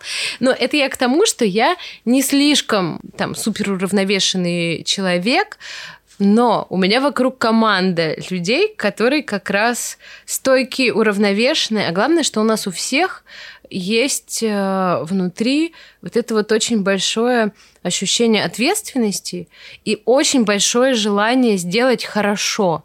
То есть мы не можем к любому, какое бы это ни было, маленькое, большое мероприятие, кажется ли оно нам суперинтересным или нет, но у нас внутри нет ощущения, что ну ладно, сделаем и сделаем, кто заметит. Вот нам важно сделать это вот как для самых родных, супер хорошо. И вот это, мне кажется, даже важнее, чем то, насколько ты стрессоустойчивый или нет человек. Это влияет на то, насколько ты быстро найдешь решение. Потому что если ты паникер, ты потратишь время на истерику вместо того, чтобы найти какое-то решение. Поэтому классно, когда у вас несколько людей разных темпераментов, потому что кто-то из вас будет соображать быстрее. Вот. Но главное, чтобы внутри вот было это желание решить, не забить, потому что, ну, подумаешь, не те, кто заметит. А чтобы вот вам всем дружно важно можно было сделать вот супер классно. Как команду подбирать? Это сейчас мой самый большой и самый больной вопрос. Потому что э, да, у меня есть э, Лена, которая занимается флористикой. У нас есть э, классные флористы, кого мы можем позвать э, на проект в помощь, или как шеф флористов, если у нас параллельно проекты. У меня есть Витя, который сделает декорации, или есть прекрасные, например, хардкор-декор, которых мы уверены просто на сто процентов, что они всегда все сделают классно. У нас есть Ира, которая продумает все организационные моменты, продумает там все какие-то штуки, наладит все процессы, то есть за это все можно быть спокойными. Но вот сейчас мне не хватает еще а, одной головы. То есть мне не хватает, а, а лучше даже двух. То есть мне не хватает а, декораторов, с которым бы вместе я могла бы работать или кому бы я могла делегировать какие-то проекты. Поэтому... А что этот человек должен делать? Может, тебя слушает э, твой Поэтому будущий если... Э, декоратор? Если нас слушают какие-то декораторы, которые хотели бы поработать э, в команде, может быть, получить какой-то новый опыт, пожалуйста, пишите. Я что, очень, что, что нужно очень делать? жду. Нужно... Ну, сейчас мы смотрим как бы для разных задач. То есть в идеале было бы классно, что это был бы человек с опытом, который может э, по ТЗ придумать какой-то концепт, умеет э, показать это в презентации, собрать классную презентацию, оформить свою первую идею, затем там коммуницируя с дизайнером, продумать это все э, в виде эскиза, в виде потом с производством, да, в виде чертежа, и потом э, это все координировать, грубо говоря, на проекте. Это в идеале. Но этот человек, это уже, по идее, состоявшийся, устоявшийся профессионал. Эм, поэтому обычно у таких людей уже есть своя команда и своя компания. Поэтому мы ищем людей, которые могут часть брать на себя. Например, они могут делать просто классные презентации, то есть чтобы по какой-то идее они могли, могли собрать презентацию и там додумать как-то ее докрутить, либо там в взаимодействии вместе. То есть сейчас мы смотрим как бы вот разных людей, то есть у нас есть там даже небольшое какое-то тестовое задание, чтобы понять, для какого функционала можно с человеком взаимодействовать. Вот, в общем, в поиске. Мне пока сложно представить, что вот я кому-то могу это передавать, но я понимаю, что это очень важно, нужно, и вообще классно, когда появляется да, новая кровь, новый человек со своим каким-то опытом, со своим видением, со своей насмотренностью и желанием вот развиваться и что-то делать, с которым можно будет это все делить. Ну, это точно вот. про рост. С каждым человеком, мне кажется, все меняется, и это новое да, да. видение. И мне, мне будет. сложно это представить, но я понимаю, что это уже сейчас я тебе просто необходимо. желаю быстрее найти человека нужного как э, все твои члены команды. Да. Я на самом деле хочу сказать, что единственное, кому я выхожу а, на проекты, на фриланс, это только, это бывает очень редко. Катя так иногда сыр стри... Э, это Елена мне иногда пишет так периодически, Леночек, ну может ты так, так знаешь, как щель, да, щель да, дверь, да, так но вот мы, аккуратно. Но мы знаем, Лен. что ты не выйдешь. Но вы мне продолжаете писать. Потому что реально, на самом деле, я выхожу в удовольствие, это даже не про, там, не про деньги вообще ни разу, это просто про про ощущение, что ты приходишь на проект в семью, и ты просто цветочешь, когда тебе не нужно ни о чем думать, у тебя есть зона ответственности твоя, и ты просто приходишь и кайфуешь в моменте, потому что когда я работаю, ну, я знаю, что такое собрать, э, смонтировать, э, закупить, да, контролировать. А здесь у тебя есть э, техническое задание, тебе доверяют сто процентов. Его может даже не быть, просто мы знаем, что если мы позовем тебя, мы можем тебе сказать... А может это не а, быть. Э, вот цветы, делай вот как ты видишь, и мы да, знаем, да, что да. это будет просто а, а то, что еще приятнее. И да. мне безумно нравится с Леночком общаться в моменте, потому что это такая, конечно... Ну, вы, мне кажется, можете даже не разговаривать. Это да, тоже какая-то такая прям... Мы разделяемся просто, все. Да нет, просто жаль, на свадьбах особо не поговоришь. Вот, это как бы минус большой. Но вот ощущение внутреннее, счастья и радости, очень часто, я помню, мы как бы встречались в Пайн-Ривере, и это такое место, как будто бы... Я вот если, типа, соглашаюсь, почему-то так получается, что я в Пайн-Ривере например, Да, едут. да. Вот, ну, в Калужскую область. Потому что ты же раньше там была еще неподалеку, да, да, да. и поэтому тебя туда было проще Вытащить, заманить, да. потому что ты либо мимо едешь, либо оттуда потом еще куда-то едешь. Да, да. Тебя можно было на Пайн-Ривер эм, заманить. Сейчас общем, уже, да, сейчас уже только, с наверное, девчонками на э, и с Витей вообще работать одно удовольствие, поэтому если вы постучитесь и напроситесь на работу, я думаю, что девчонки будут только рады. А если вы декоратор прекрасный, кто ищет просто супер команду, вот, вот э, на самом деле Катя и ребята это супер вариант. Не вариант, а супер семья, так что всем милости просим, я настоятельно рекомендую. Вот, Мне кажется, мы лапушки, да? Мне Вообще, кажется, с нами комфортно. Веста вас работать. обожает. Ну, я-то вас еще раньше обожала. Так-то. Ой, не могу. Как ну, не приятно. Знаю, я, я, я Катю, когда э, вижу тебя, короче, э, я понимаю, что это как будто бы я но только не я, а только Катя. И вот это вот как раз отношение, вот э, весь подход, вот эта вся а, очень скрупулезность, ощущение и желание отдать свое, только бы сделать хорошее. А если тебе еще дают э, добро и дают возможность творить, ну и как бы какую-то, ну, псевдосвободу дают, то ты там чуть ли не вообще еще в 10 раз больше отдашь всего, сделаешь сверху, только в благодарность за то, что тебя доверяют и за то, что тебя поддерживают. Ну, вот, мне кажется, да, в нашем, в нашем подходе очень важно работать с теми парами, с которыми как раз у вас вы на одной волне. Connect, и я очень рада, что сейчас у нас есть возможность, как бы, что сейчас все пары, которые к нам приходят, это наши ребята. Окей, вопрос. Ты отказываешь пару? А, да, у нас есть э, такой опыт. Вообще у нас очень классная конверсия, то есть у нас, мне кажется, 99%, если у нас прошла первая встреча с парой, они остаются с нами. Ну, потому что вот как-то так изначально к нам приходят э, те ребята, с которыми мы прям, ну вот, на, на одной волне. Нам действительно важно там помочь с платьем, по помочь, чтобы тут было понятно, понять. Ну, то есть вот это действительно становится нашим мероприятием тоже. Да, несмотря на то, что их много за лето, но вот как бы оно И каждое Ты же помнишь, наше. что я тебе говорила, что если я буду делать свадьбу, то только вас позову декораторами. Ты это помнишь, помнишь? Я жду.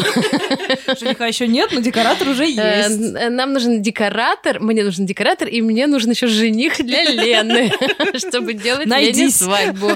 Э, Я уверена, что мы найдем прекрасного декоратора и жениха. А Представляешь, если это будет один человек, вот я удивлюсь. Нет, лучше разные.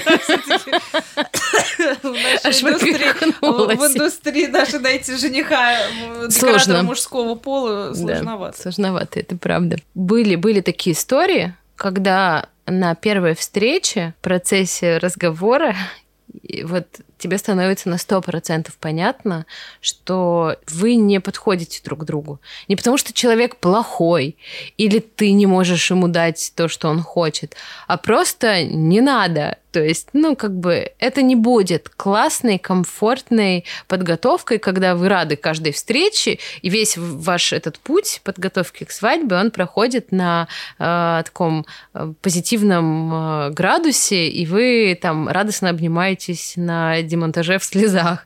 А тут ты понимаешь, что как бы нет. И раньше я думала, что как бы профессионализм, профессионализм в том, чтобы работать с любой парой, с любыми людьми, с любыми организаторами, что ты как профессионал должен там типа найти подход к любому.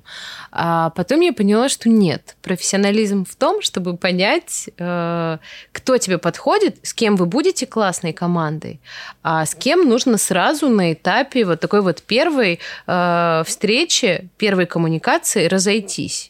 И это очень правильно, потому что мы все разные, для каждого заказчика, там, для каждого э, человека найдется свой э, профессионал. И как бы нам не нужно быть универсальными для всех. Потому что как бы в, вот в этой свадебной подготовке очень много приплетается такого личного, долгого общения, вам довольно долго коммуницировать. Вам должно быть классно, комфортно и легко коммуницировать. Это я помню, мы с тобой разговаривали, и очень часто каждый типа свою боль выговаривал. У нас просто, короче, с Катей есть традиция, там раз в полгода или раз в год мы встречаемся на завтраке. И вот я помню... Каждый раз говорим, что теперь через неделю повторим, и повторяем через год примерно. Но я помню, когда-то там, типа, год назад мы, значит, встречаемся, э, я говорю, Катя, короче, давай, мы в следующий раз, когда встречаемся, я похудею, а ты научишься говорить «нет». Я как сейчас помню. Ну, Короче, встречаемся где-то там через пару месяцев, через полгода. Я говорю, Катя, слушай, я не похудела. Она такая, да и я только... Мне кажется, тогда случилось наоборот. Ты научилась говорить э, нет, а я похудела. То Нет, есть у нас поменялось. Ну, короче, ну, в общем, ну, да, это не сработало. Не сработало. Нет, мне по-прежнему говорить э, тяжело, э, но я работаю ну над этим. Работаю. Ты меня прости, конечно, но уже большое иное состояние. Если бы я понимала, если бы я видела тебя там двухгодичной давности, Э, то ну да, это то, что у правда. тебя сейчас, у тебя есть делегирование, у тебя есть команда, даже то, что Ира появилась, это уже большой рост и большое преодоление. И то, что у вас появляются флористы, которые работают, потому что это вынужденная история уже тоже была, когда ты понимаешь, что есть Ну, объемы. как и с производством, да, с отдавать производством кому-то. отдавать. То есть Почему-то у нас в рост. голове была такая аксиома, что твой проект это когда Это ты, ты- делаешь делаешь. все от и до. А если ты что-то кому-то отдаешь, это как будто бы не твой проект. Это, конечно, полная ерунда. Э, Классная команда это очень важно. Расширять команду, добавлять новых людей это супер важно и классно. И это никак не связано с, с тем, что это там сразу будет что-то там не твое. В общем, не знаю, откуда это было. Такая вот установка. Что самое сложное для тебя в профессии? Самое сложное, э, что-то мы, да, мы перешли на такой позитивчик, что мне сейчас сложно. Ну, наверное, у меня есть вот, поскольку есть сложность с вот этим вот делегированием и э, тем, чтобы развивать команду и что-то отдавать, потому что я все время боюсь, а вдруг этот недостаточно хорошо придумает для этих ребяток, вдруг будет Ну, равно недостаточно интересно. Ну да, но видишь, все равно как-то морально мне сложно передать. И как бы из-за того, что э, передаю я свою часть работы очень мало, а, конечно, за этим следует такое жесткое выгорание когда в конце сезона тебе не хочется не... Ну, если бы у нас были какие-то базовые предложения, когда ты просто поменял цвета, и как бы вот, а когда ты каждую историю Рожаешь, и не по одному разу. продумываешь, э, думаешь, как бы вот это все добавить, совместить, это же очень много забирает. Да, это очень много отдает, когда ты видишь ребят, видишь, что как бы это получилось лучше, чем они мечтали. Это очень много дает. Но в конце каждого сезона у меня гарантированно э, супер выгорание, когда я сижу, и мне кажется, что я больше не смогу никогда ничего придумать, и я больше никогда не смогу улыбаться. Я человек, который там до последнего времени всегда постоянно ржал, просыпался всегда с улыбкой на лице. И мне, конечно, это очень тяжело вот в такую яму проваливаться после сезона. Но я думаю, что если сейчас я разберусь э, до конца с делегированием, и мы сможем классно расширить команду, то вот эту вот часть э, с, с меня, как вот это вот неприятное последствие я смогу его нейтрализовать. А так самое самое тяжелое, ну, в принципе, работа с людьми, она всегда сопряжена с определенным Э, эмоциональным таким накалом, потому что не все всегда лапушки, не все всегда, э, не со всеми всегда комфортно и понятно. Не потому что кто-то плохой, кто-то хороший, а просто все люди разные. И поскольку у нас все равно сфера э, очень связанная с, да, с, с клиентами, с общениями, это как бы забирает очень много, и иногда очень, вот, очень тяжело. А насколько э, сильно э, влияет э, организатор вообще? Какая роль у организатора? Вообще, мне кажется, что свадьба, да, и любой ивент, любое мероприятие, это такой живой организм. Да, ты можешь все что угодно планировать, расписывать, просчитывать, но когда у тебя в процесс включено много, э, включено много людей, плюс много людей, которые там непосредственные участники мероприятия, у тебя все равно всегда что-то пойдет по-другому. Этот организм, он каждый раз живет своей новой уникальной жизнью. Ты на сто процентов все не спланируешь, на сто процентов все не продумаешь, не предугадаешь, и вот э, все это держится на классной, с, сработанной, заинтересованной команде, где каждый очень четко и классно выполняет свой функционал. У организатора бешеный функционал, это, грубо говоря, э, там, продюсер, который отвечает за все, за то, чтобы весь этот живой организм работал и жил. Это все ответственность э, организатора. Поэтому, конечно, он играет э, большую роль. В плане декора тоже, потому что у организаторов разный подход. Есть организаторы, например, которые приходят, и они хотят какой-то классный проект себе в портфолио, чтобы выйти там на какой-то свой там новый уровень. Они не всегда слушают там, что хотят, что хочет пара, потому что они думают о том, чтобы себе сделать какую-то портфолийную историю. Uh, то есть uh, в этом тоже сложность, потому что у нас два заказчика да, невеста наш заказчик, но в первую очередь, не в первую очередь, вот мне так для себя сложно решить, кто в первую очередь наш заказчик, потому что и организатор, и невеста наш заказчик и там жених, да, ну то есть иногда еще и родители. То есть вот это вот количество заказчиков, оно варьируется, и тебе нужно, чтобы остались довольными все, но в первую очередь это мероприятие, которое делается вот для конкретных людей. Это должно быть про них, э, комфортно им, и оно должно нравиться в первую очередь им. Но при этом интересы организатора, конечно, нам тоже нужно учитывать. Поэтому, да, это супер важный человек. Взаимодействие с парой тоже очень часто очень много зависит э, от организатора. Какие-то штуки как что развернется, как развернется концепция, тоже очень часто зависит от организатора, потому что мы очень много общаемся с парами, но организатор с парой общается еще больше. И он и пара априори доверяет организатору, его словам и его мнению. Соответственно, это распространяется и на вот какую-то историю с декором. То есть декор — это интерпретация э, интересов и вкусов пары, но и организаторов в том числе. А со сколькими э, организаторами ты сейчас взаимодействуешь? Ну, наверное, у нас есть... Э, вот в прошлом году больше всего мы, наверное, взаимодействовали с двумя организаторами, и какие-то были еще отдельные проекты, э, где там еще там, мы брали от каких-то организаторов. Но сейчас в основном мы работаем вот с с одними, двумя, тремя командами, наверное, вот так. Ну, а к новым организаторам, наверное, с опаской относитесь? Я думаю, что да потому что это зависит еще от самих организаторов. То есть, если мы понимаем, что организатор вот только начал, и тут вот до первой встречи непонятно, этот организатор будет, грубо говоря, э, будем ли мы единой командой, или этот организатор, наоборот, нам придется из организатора что-то делать и как бы за себя. Да, это очень То сейчас есть, распространенная история. Да, или когда организатор еще там, он только начал, он не понимает всех процессов, он не понимает, он э, гонится за портфолио, и как бы он хуже слышит э, пару или меньше думает про какие-то моменты, с которыми он еще не сталкивался.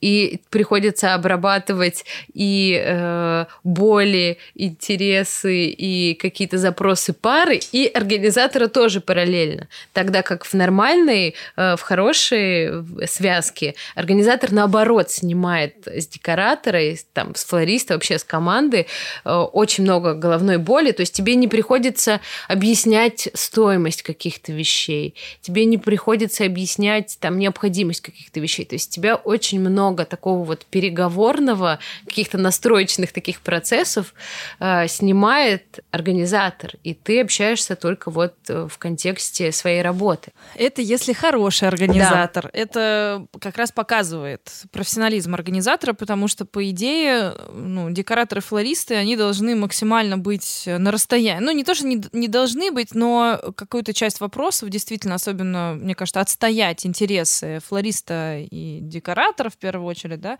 как раз организаторы должны. То есть они не должны быть на стороне пары и сказать, знаете что, как бы крутитесь, вертитесь, вот как хотите, выполняйте. Вот здесь такая очень должна быть тонкая история, потому что мы в команде мы команда, и мы работаем на результат. И все хотят, чтобы было красиво. И вот здесь э, очень важно, чтобы организаторы были и на нашей стороне тоже. Ну да, мне кажется, что как раз у классных организаторов у них есть баланс, да, совершенно точно это представители интересов пары. Они должны защищать, отстаивать их интересы, а, но при этом они же выбрали эту команду. А, они гарантируют качество, профессионализм этой команды. Соответственно, они также должны учитывать и интересы команды тоже, потому что от этого зависит а, все мероприятие. Классные организаторы — это супер, и это залог классных мероприятий, концепций и всего остального.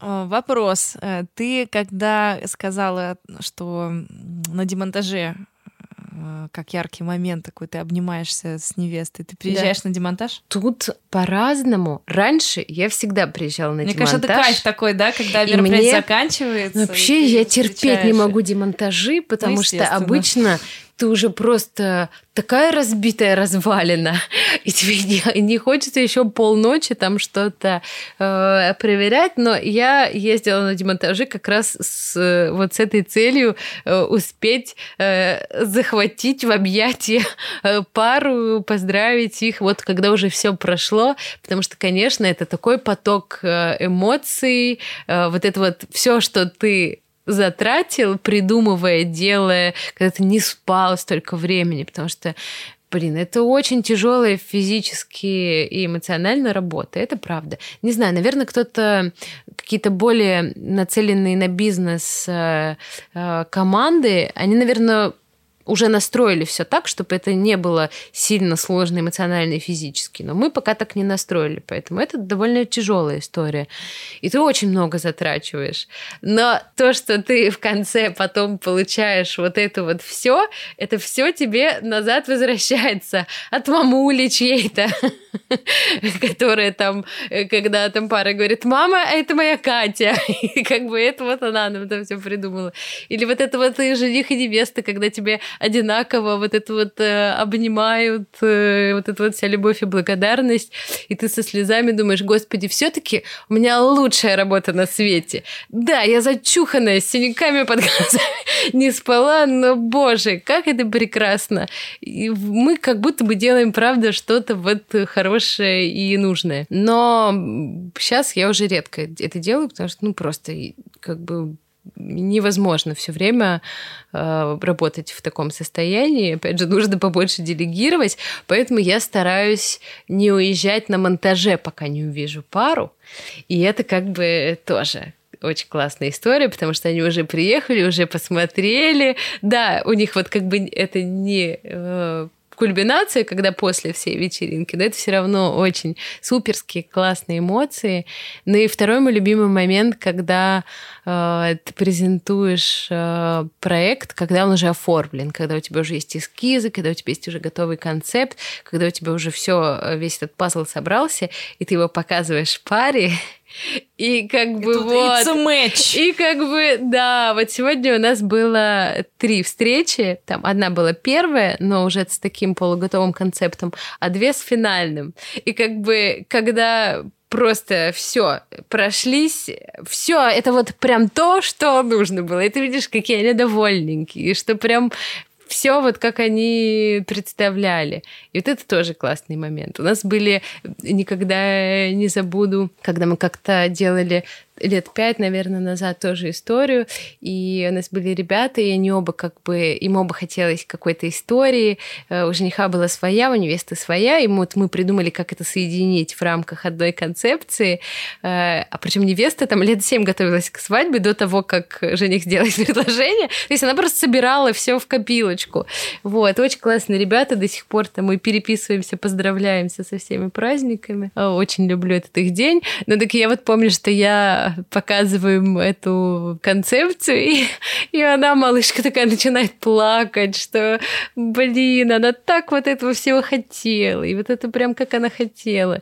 И это такое невероятное чувство. Да, я не иллюстрирую детские книжки, но вот их свой э, мирок про них двоих э, да, в контексте одного дня, но для них это очень важно, и я могу помочь это сделать. И это супер плюс, конечно. И эта работа очень большая моя опора. Я это очень хорошо поняла за э, вот эти вот сложные месяцы, когда очень сложно было найти в себе какие-то силы что-то делать, двигаться дальше. И я не могла их найти вообще ни в чем. И мне казалось, что все бессмысленно вообще.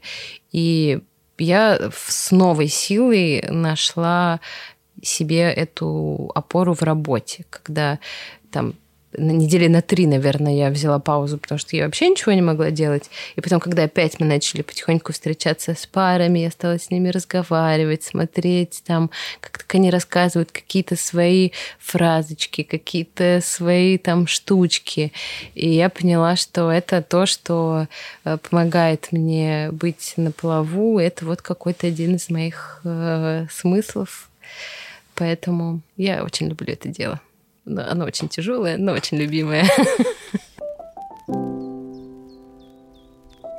Мне кажется, что это как раз э, даже ты сама, на самом деле, подвела практически к финалу э, наш подкаст. Блин, мне кажется, я не сказала ничего полезного. Да ты что? Но я всегда открыта. Если кому-то нужна будет какая-то от меня польза, я готова. Я хочу, на самом деле, сказать э, тебе огромное спасибо за то, что ты просто остаешься собой и несешь свои мысли и любовь к людям, любовь к профессии сквозь года. Не останавливаешься, находишь в себе силы развиваться и все еще видеть в отражении лужи неба, вот, в луже, в смысле отражения неба, вот так вот. Вот, и ищешь это, эти опоры, потому что то, что вы делаете, это действительно уникально.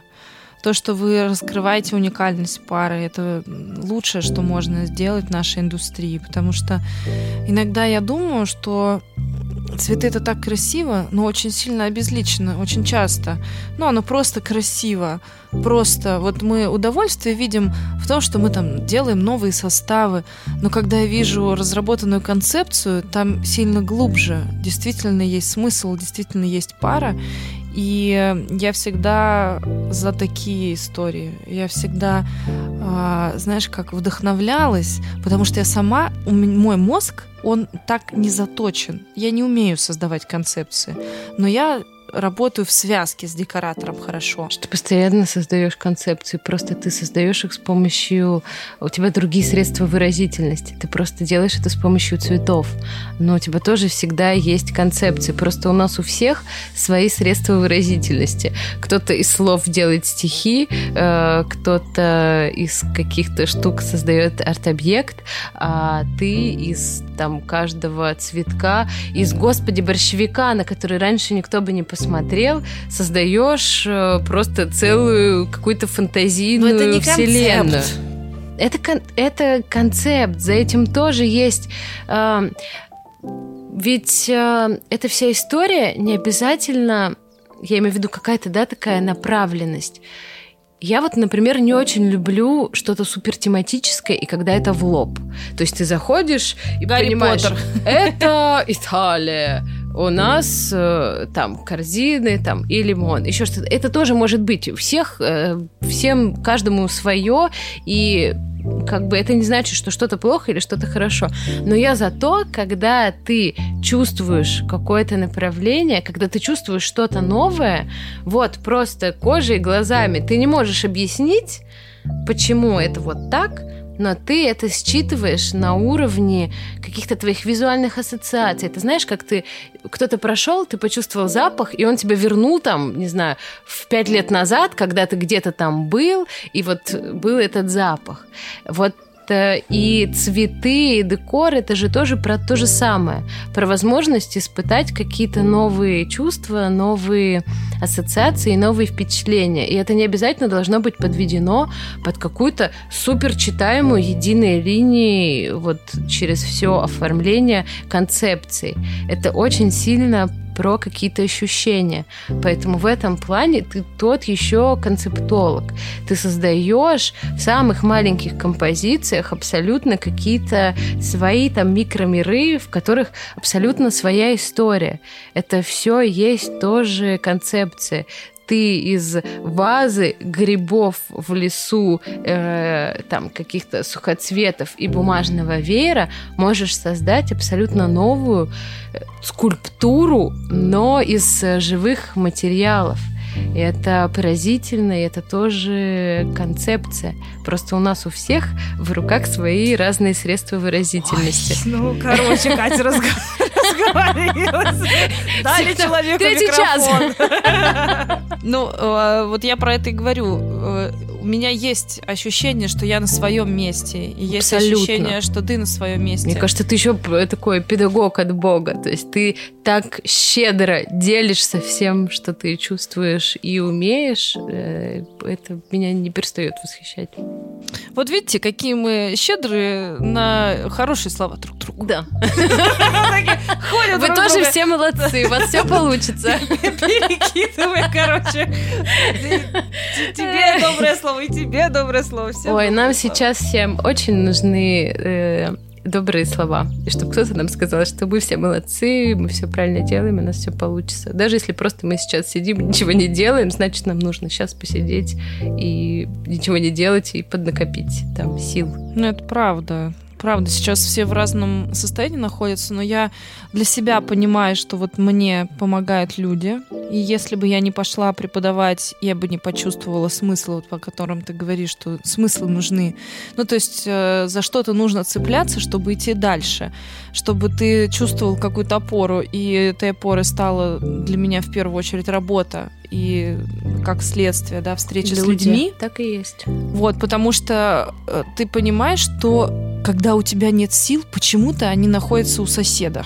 И почему-то его слово, оно может тебе помочь псих- психологически, физически, морально. Вот, поэтому э, кон- контакты сейчас живые, настоящие, они ценнее всего. И я хочу сказать, что э, Инстаграм могут забрать там, я не знаю, все, все могут забрать. Действительно, как ты правильно говорила, сейчас все не определено, и э, жить нужно по факту сегодняшним днем в какой-то степени. Но чего у нас не отнимут, это людей. Вот пока я даже не то чтобы не отнимут, пока у нас есть возможность чувствовать людей, которые для нас дороги, и которые на, для нас имеют значение. Их нужно щупать, э, слышать, э, обнимать. И вот праздники, которые мы можем сейчас проводить, это лучшее, что мы можем сейчас сделать. И хотя, да, действительно, это многих сейчас смущает, но я честно скажу, испытала, наверное, горькое чувство вот это непонимание, как я могу провести свой день рождения, потому что мне было 35, и когда началась э, спецоперация, и, соответственно, это было 24 число, а 25 у меня был день рождения. Да, на следующий день. И это был следующий день. И то есть э, поверить, что я могу сейчас э, что-то делать, э, просто это, это было внутри, это такая адская боль. Но я к тому, что когда я встретилась, я, я, я помню, я накануне разговаривала, мне Марго позвонила, и она говорит, Лен, надеюсь, ты не решила отменять. И я говорю, ты знаешь, Марго, вот удивительно, но где-то вот час назад я приняла решение, что все-таки я э, хочу это сделать, потому что я не знаю, что дальше. А вдруг что-то случится, и я никогда не увижу тех людей, кого я хотела увидеть в этот момент, кто настолько для меня является значимым а что, если я не увижу? А когда, если не сейчас? Я тебе очень благодарна, что ты не отменила, потому что я тоже про это думала, что надо тебе звонить, потому что наверняка ты сейчас захочешь все это. А зная, что ты первый раз в жизни хотела сделать вот такой день, чтобы всех собрать, а, я понимала, что вот для тебя это важно, и это, грубо говоря, в первый раз. Я очень рада, что это сделала, потому что это был вообще момент когда, ну, совсем все в таком легком оцепенении. И вот я как сейчас помню вот ценность вот, э вот этих вот э, объятий и что ты можешь, э, что хочется всех как следует наобнимать, сказать э, тем, кем, кому ты давно хотела что-то сказать, но все время откладывала, что я помню, что был Антон и Ася, я так давно ими восхищалась, и я просто, мне кажется, сказала им все, все, что могла про них, потому что вот я думаю, вот когда, если не сейчас, вот, вот как бы как вот откладывать. И я думаю, что именно поэтому сейчас, да, сначала все впали, конечно, в такое оцепенение и как бы немножко заморозилась вся эта подготовка, но потом э, сейчас все продолжают э, готовить э, мероприятия. Да, э, у многих из них есть уже немножко другой акцент, немножко другой окрас, э, потому что, ну, все уже в любом случае не так, как э, раньше но именно ценность э, вот этой вот возможности побыть рядом с людьми, э, которые действительно для тебя э, важны, она стала еще более яркой, потому что все отошло на дальний план – Э, какие-то красивые места, выставки, путешествия, кафе, шмотки, все, что вот по маленьким деталям наполняло там нашу жизнь, все это вдруг отошло, и как стало бы стало понятно, что самое важное, самые важные ресурсы, ценность, которые у нас есть, и самое важное, откуда мы можем получить какой-то ресурс и тепло, это люди, которые у нас есть вокруг. Это все, что у нас есть, потому что все остальное э, в контексте каких-то какой-то такой ситуации, оно уже становится неважно. То, что раньше для тебя действовало как э, опора, там, вдохновение или там еще что-то, как что-то поддерживающее, оно не работает. Работает только вот это. С кем-то разделить свою боль, с кем-то разделить э, свои сомнения, с кем-то боясь, э, потому что кажется, что это неуместно разделить свою радость, потому что все равно какие-то маленькие радости по-прежнему наполняют нашу жизнь, но тебе кажется, что они неуместны, ты не можешь сейчас радоваться. И вот возможность тоже с кем-то это все делить, это самое главное, что у нас есть. Именно поэтому э, мероприятия продолжают готовиться, люди продолжают э, жениться, и вот как-то, как-то мы продолжаем делать свою работу. Наверное, напоследок я тебя попрошу какой-то, ну, такой от себя посыл людям, которые нас слушают. Это могут быть декораторы, флористы, что-то вот э, от себя, как слово напоследок.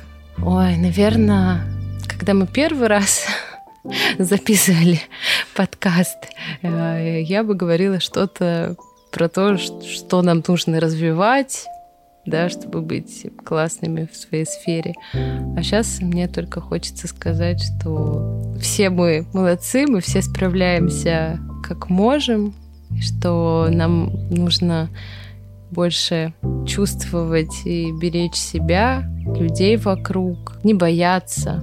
Вот это что-то про вот эту уникальность момента не люблю какие-то избитые да, штуки, типа вот быть в моменте, там еще что-то.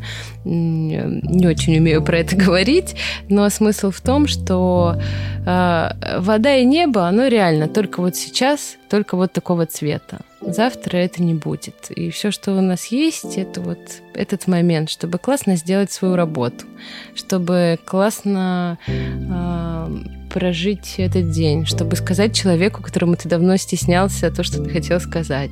Или наоборот, э, отказать тому, который ты, человеку, которому ты давно хотел отказать и отстоять, наконец, свои границы.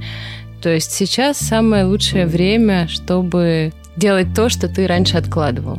Потому что мы понимаем, что нам некуда и нечего откладывать. У нас вот есть только здесь и сейчас. Вот. Ну и, конечно, мы совсем справимся. Главное любить э, то, что мы делаем, делать это честно от души. Тогда все должно получиться, я верю в это. По поводу не откладывая, я сегодня, ты знаешь, э, сегодня проходила, значит, комплексный вот этот вот э, все Э, проходку по больничке, по всем врачам, э, чтобы госпитализироваться завтра уже лечь на операцию по ноге. И я, значит, я захожу в кабинет, а там сидит э, врач, а маска из-за того, что... И там только глаза. Я вот сижу, смотрю, думаю, какие красивые глаза. Я вот думаю, это же ведь э, не тактично говорить, что у человека очень красивые глаза. А я прям сидела вот. и завороженно так вот смотрела, смотрела, смотрела. И это же не про флирт, это просто про констатацию факта. Ты просто смотришь и вообще удивляешься, как это может быть. Вот человек сидит, и я думаю, какое счастье, что у него маска. Ты концентрируешься только на глазах. И я когда уходила, я ему сказала про глаза. Я говорю, вы знаете, у вас такие красивые глаза. И я, я понимаю, что я счастлива, что я произнесла это, потому что это важно и для меня, и, возможно, и для него это не имеет никакого какого-то прям супер глобального смысла, но это точно про проживание в моменте и возможность э, поделиться просто так своими эмоциями. Это правда. Сколько раз мы проходили мимо какого-нибудь там человека на улице, который был супер классно одет, и ты думал, господи, какой же ты красивый человек, но проходил мимо, потому что думал, подумают, что какой-то сумасшедший. Но мы лишаем себя возможности сказать что-то приятное и человека получить что-то приятное. Поэтому, конечно, классно, особенно если есть что-то хорошее, пусть очень маленькое, чем вы можете э, поделиться, это, конечно, классно это делать. Запускаем флэш, флешмоб. Скажи незнакомцу, что он красивенький. Ну, мне кажется, это прекрасный будет посыл. Да. Вот. В общем, ну вы понимаете, да, почему я очень люблю Катю. Э, столько любви, столько человечности, искренности в, человека, в человеке, что ну, не чувствовать, не видеть это и не хотеть рядом с собой ощущать, э, это невозможно. Поэтому я очень берегу тех людей, кто рядом со мной находится. Я очень счастлива, что у меня, у меня была возможность а, вас видеть на своем дне рождения, как тех людей, которые для меня имеют большое-большое значение, с кем мы вроде бы недавно знакомы, не так часто встречаемся, но есть ощущение такой близости душевной, ну, без которой просто не хочется дальше вообще быть в профессии. Поэтому, э, как я уже говорила, меня окружают действительно уникальные люди, и я очень счастлива, что ты пришла ко мне в подкаст, к нам с Сашей. Да, спасибо огромное, что ты пришла. Я была счастлива услышать вновь твой рассказ. Он сегодня был совершенно, совершенно другой. Ну, мы скажу. тоже сегодня совершенно уже как бы другие. да, да и я, я на самом деле очень рада. Вот я, я сегодня слушала, и я понимала, что все правильно. Вот, вот то, что мы решили перезаписать, то, что мы 100%. решили, э, это настолько правильно, что что мы молодцы. Спасибо, я очень рада. Спасибо, что второй раз меня позвали, потому что вот как-то сегодня оно все как надо было, да. Это правда. Итак, руки флориста всегда заняты, поэтому слушайте нас на всех оставшихся э, приложениях, во всех оставшихся приложениях для подкастов. Вот, а еще слушайте нас ВКонтакте, потому что появилась такая возможность. Э, слушайте нас, конечно же, на YouTube-канале. А, есть видеоверсия. И, в общем, подписывайтесь на наш телеграм-канал, в котором всегда вы сможете увидеть анонсы и разборы работ воскресные. Ну, в общем, там всякое разное, интересное. Мы будем рады увидеть вас всегда и везде, и оставлять обязательно комментарии. В общем, всех обнимаем. До следующей встречи. Пока. Да, не забывайте говорить незнакомцам, что они красивые, и писать э, незнакомым флористам, что они молодцы. Да. И не только флористам. И не только флористам. Просто все молодцы. Да, спасибо. Пока. Ура! Ну скажи пока. Пока.